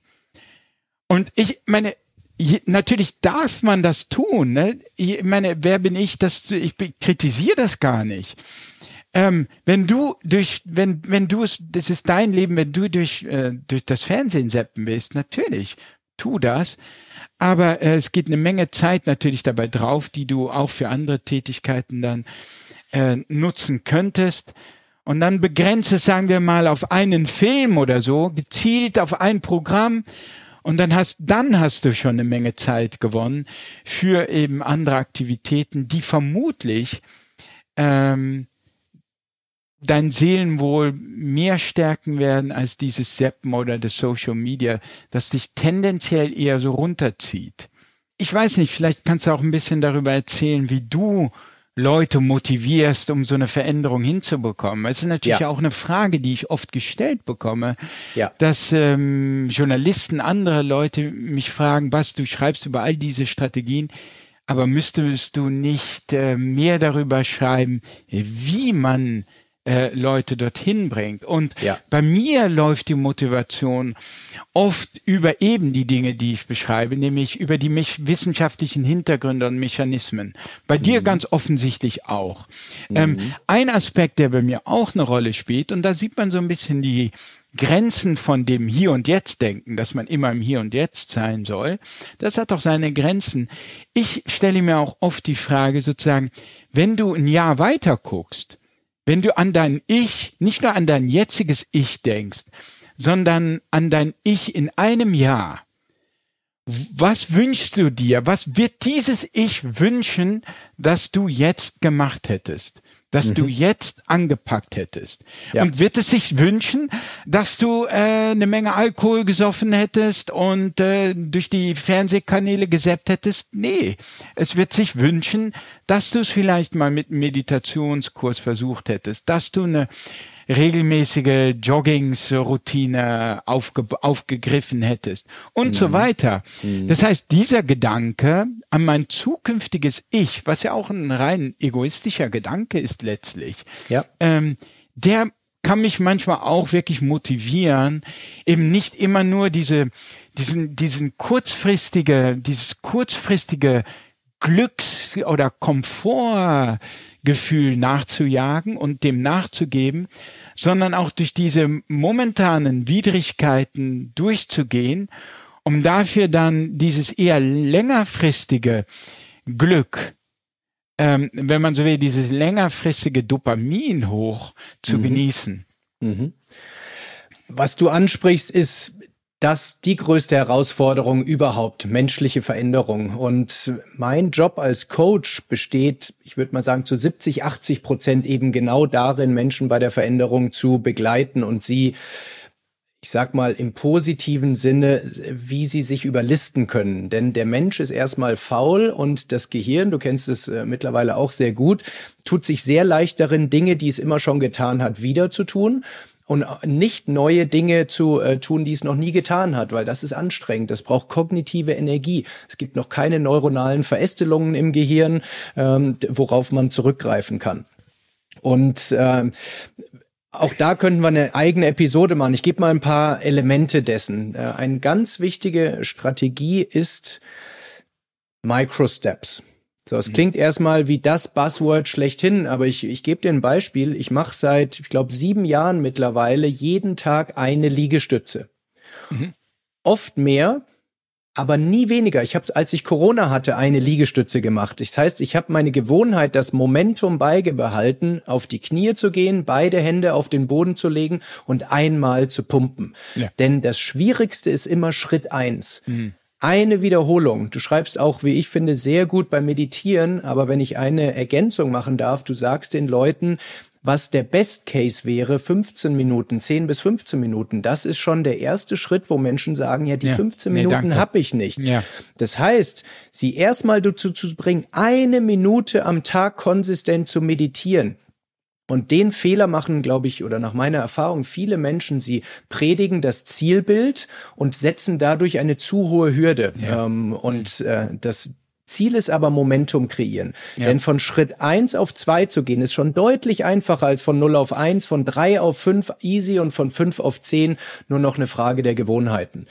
Und deshalb arbeiten wir sehr stark mit, äh, mit ähm, ja, einfach diesen Mikroschritten. Ich zwinge meine KlientInnen wirklich nicht zu hoch, äh, die ersten Schritte zu definieren. Mhm. Äh, das ist Schritt eins. Schritt zwei ist in den allermeisten Fällen, wenn wir uns mal angucken. Das ist ein guter Hinweis, Chris, wirklich, auch was meine Meditationssache betrifft. Ja. Ja. Also Oft lässt man es, weil man nicht die 10, 15 Minuten Zeit hat. Ähm, ja. Aber besser wäre es, eine Minute zu machen, auch ja. wenn der Benefit nicht optimal ist, aber man bleibt in, äh, in Schuss. Viele meiner KlientInnen gehen in der Mittagspause sieben, acht Minuten joggen weil sie nur 30 Minuten haben. Das heißt, umziehen, duschen, danach wieder umziehen ist insgesamt länger, aber sie haben es gemacht. Ja. Die meisten Menschen denken, wenn ich nicht mindestens 30 Minuten oder idealerweise 60 habe, dann brauche ich erst gar nicht anfangen mit dem Training. Mhm. Und das ist eben eine sehr verkürzte Denke, die immer nur auf den Zielzustand ab, äh, ähm, abzielt und nicht auf Gewohnheiten, wie Gewohnheiten funktionieren. Das zweite ist ähm, beim Thema Neujahrsvorsätze gibt's zig Studien, äh, wie viel Prozent scheitern. Die variieren zwischen 80 und 95 Prozent, je nachdem, welchen Referenzzeitpunkt man sich ansieht. Ähm, und da kann man sehr viel lernen, was falsch läuft bei Gewohnheiten kreieren. Eins davon ist, wir brauchen eine Belohnung, eine emotionale oder idealerweise kognitive Belohnung, wenn wir Verhalten durchlaufen. Neuronale Verschaltungen werden immer oder Habits werden langfristig nach einem sogenannten dreistufigen Habit Loop kreiert. Das heißt, wir brauchen einen Trigger.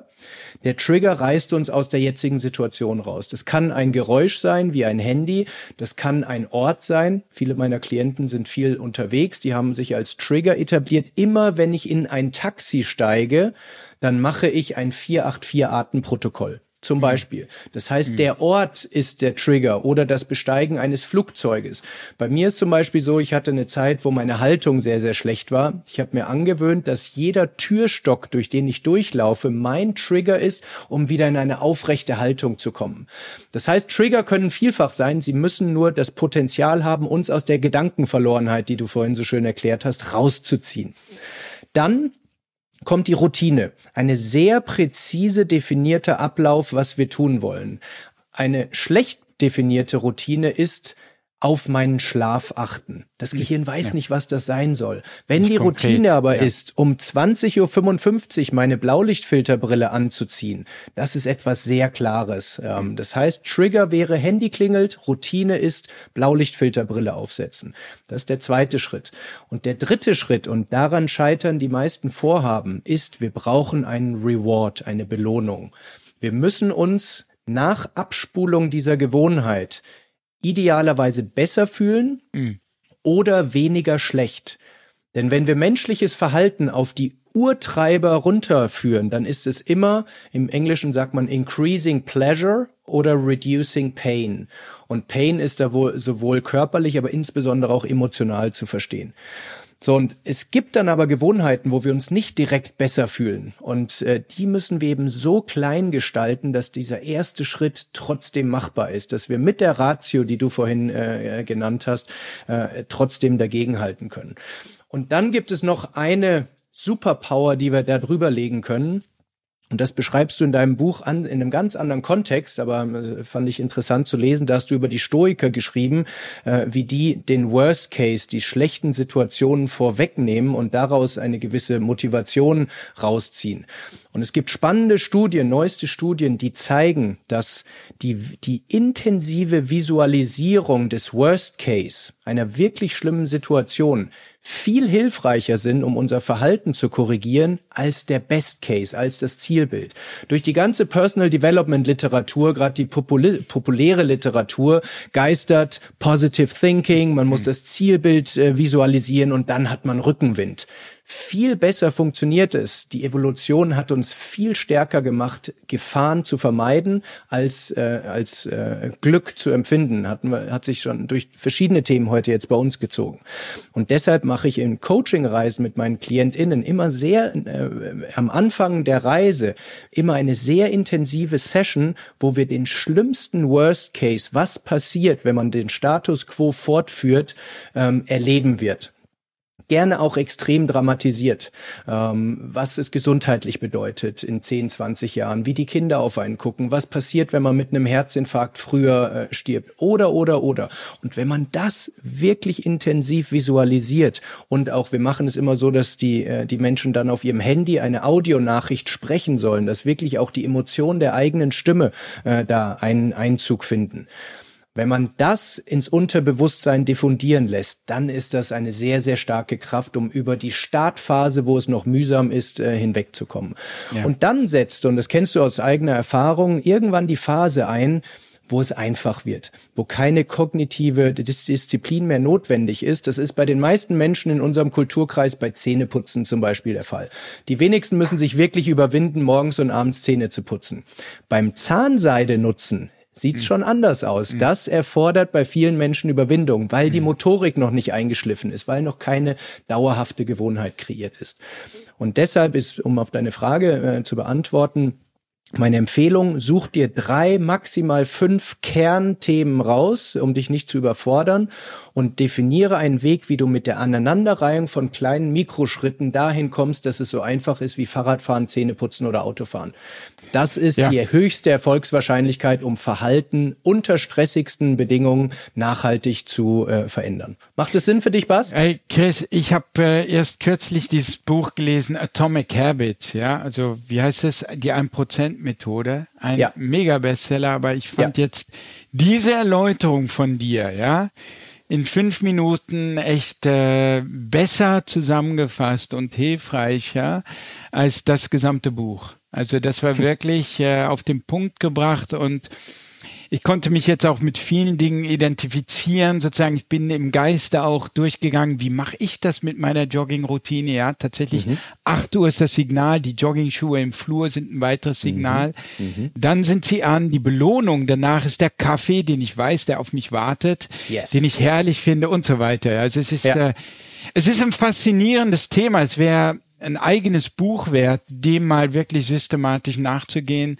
Sehr gerne. Ähm, und können wir uns auch off the records oder in der zweiten äh, Folge auch gern nochmal, also das war jetzt wirklich die Oberfläche, die wir besprochen haben. Ja. Eine sehr große Leidenschaft von mir. Ja. Ähm, lass uns da sehr gerne austauschen. Und eine Ergänzung noch, weil du vorhin von Ausreden gesprochen hast, was all dem die, die Kirsche oben drauf setzt, ist, die Ernsthaftigkeit, ob wir es wirklich wollen oder ob mhm. es nur rational bedingt ist, och, ich müsste doch mal oder sowas. Denn mhm. jemand, der zuckerkrank ist, Diabetes hat, der findet seine kleinen Pausen im Alltag, um sein Insulin zu messen äh, und äh, Insulin zu spritzen, selbst wenn er drei Kinder hat oder einen stressigen Job, weil sein Leben hängt davon ab. Da ist maximale Ernsthaftigkeit äh, an, äh, am, am Tag. Wenn man aber denkt, dass alles andere wichtiger ist, vielleicht sich sogar in der energielosen und sehr gestressten Rolle vielleicht sogar gefällt, weil es dich natürlich auch von bestimmten Aufgaben entbindet im Familienkontext oder deine Belastbarkeit nicht mehr so groß ist, dann wird man auf diese Vorhaben nur als Lippenbekenntnisse gucken, sie aber nicht wirklich ernsthaft umsetzen. Ja, auch das, ich meine, bei meinem Ernährungskompass war es so, ich meine, ich hatte wirklich Herzprobleme mhm. und ich merkte, die Ernährungsumstellung hilft mir dabei, diese in den Griff zu bekommen. Das war fast etwas Existenzielles und jetzt ja. ähm, mit dem mit dem Kompass für die Seele habe ich auch wirklich, ich wollte aus diesem Tief raus und bis heute, wenn ich in ein Eisbad steige oder so, weiß ich einfach, dass es mir prophylaktisch, einfach schon prophylaktisch gut tut oder wenn ich joggen gehe etc. Das heißt, es ist eine tiefe Motivation, aber trotzdem nochmal, Chris, ich meine, viele meiner Leser haben diese Motivation nicht. Und ähm, es wäre auch für mich schon eine interessante, es ist eine interessante Frage, sozusagen, wie, wenn man dieses Erlebnis nicht hatte, wenn man ja. nicht so gelitten hat, ja. wie bringt man einem sozusagen prophylaktisch bei, sich ein bisschen mehr um die eigene Gesundheit zum Beispiel zu kümmern. Es ist schon zwei eine, Dinge, Bass. Ja? Genau da hm? setzen wir an. Aus dem, vielleicht habe ich es vorhin noch nicht ganz präzise auf den Punkt gebracht. Es, Menschen, Menschen verändern sich, wenn sie die Schmerzgrenze erreicht haben. Ja. Dann geht es in einer Sekunde. Es dauert nicht 66 Tage oder 30 oder irgendwas. Es dauert eine Sekunde, wenn die Schmerzgrenze erreicht ist.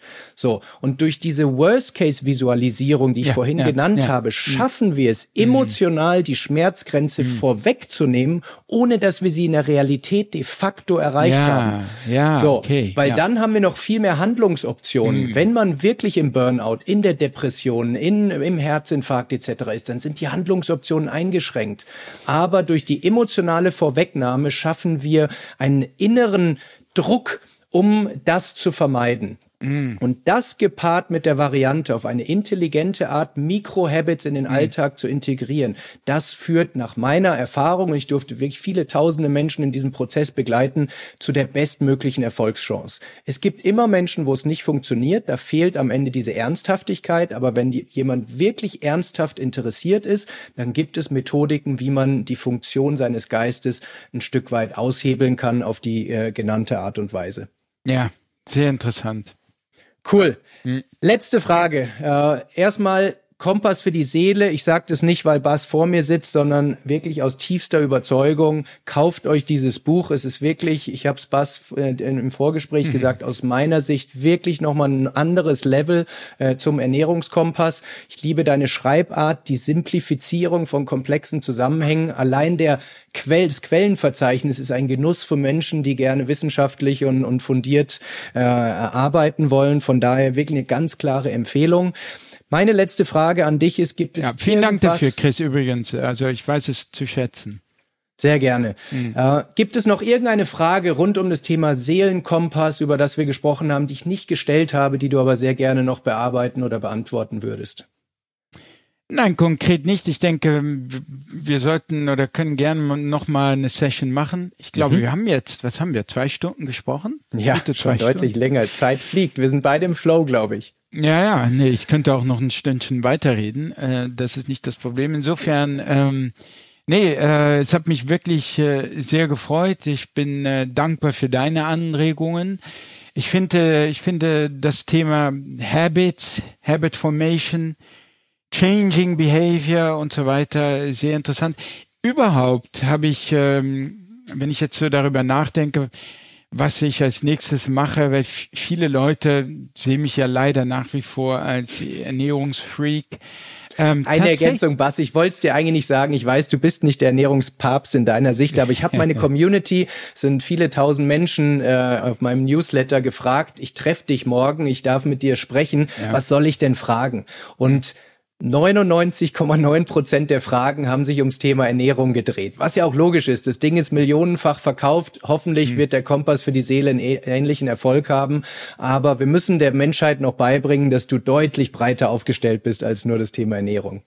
Naja, es ist wie es ist. Die, es ist verständlich, dass die Leute mich so wahrnehmen. Aber tatsächlich, tatsächlich ist es so, ich meine, ich habe Psychologie studiert. Mhm. Alle meine anderen Bücher handeln von psychologischen Themen. Mhm. Das heißt, äh, eigentlich liegt mir das viel näher. Und ich finde auch insgesamt, ich persönlich, ich meine, die Psyche ist noch mal eine Spur tiefer als nur der Körper. Der Körper oh, ja. an sich ist interessant, Ernährung ist interessant, aber die Psyche ist ähm, uferlos, wenn man so will. Die ist ja.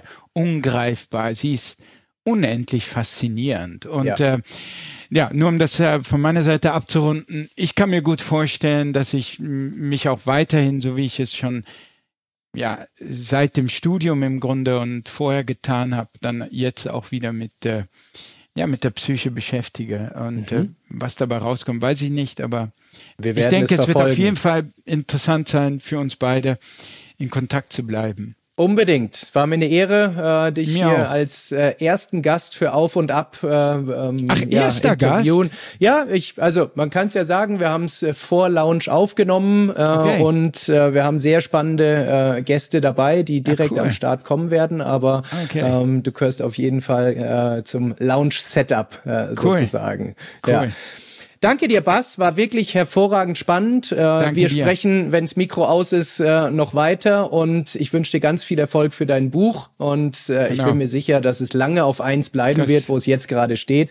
Und ja. es geht ja gar nicht um die Zahl. Es geht darum, dass du mit den Inhalten, die da drin stehen, Millionen von Menschen da draußen hilfst, ein besseres Leben zu führen. Und dafür, für diesen schön. Dienst an unserer Gesellschaft, möchte ich dir mhm. wirklich von Herzen danken. Danke, danke. Mach's gut, Bass. Bis bald. Danke, Chris. Bis bald. Puh. Ich weiß nicht, wie es dir geht, aber ich war echt geflasht von diesem Gespräch. Ja, so viele interessante Insights und wissenschaftliche Fakten und Strategien. Und äh, wie ich am Anfang schon sagte, wir hätten noch ewig äh, so weitermachen können.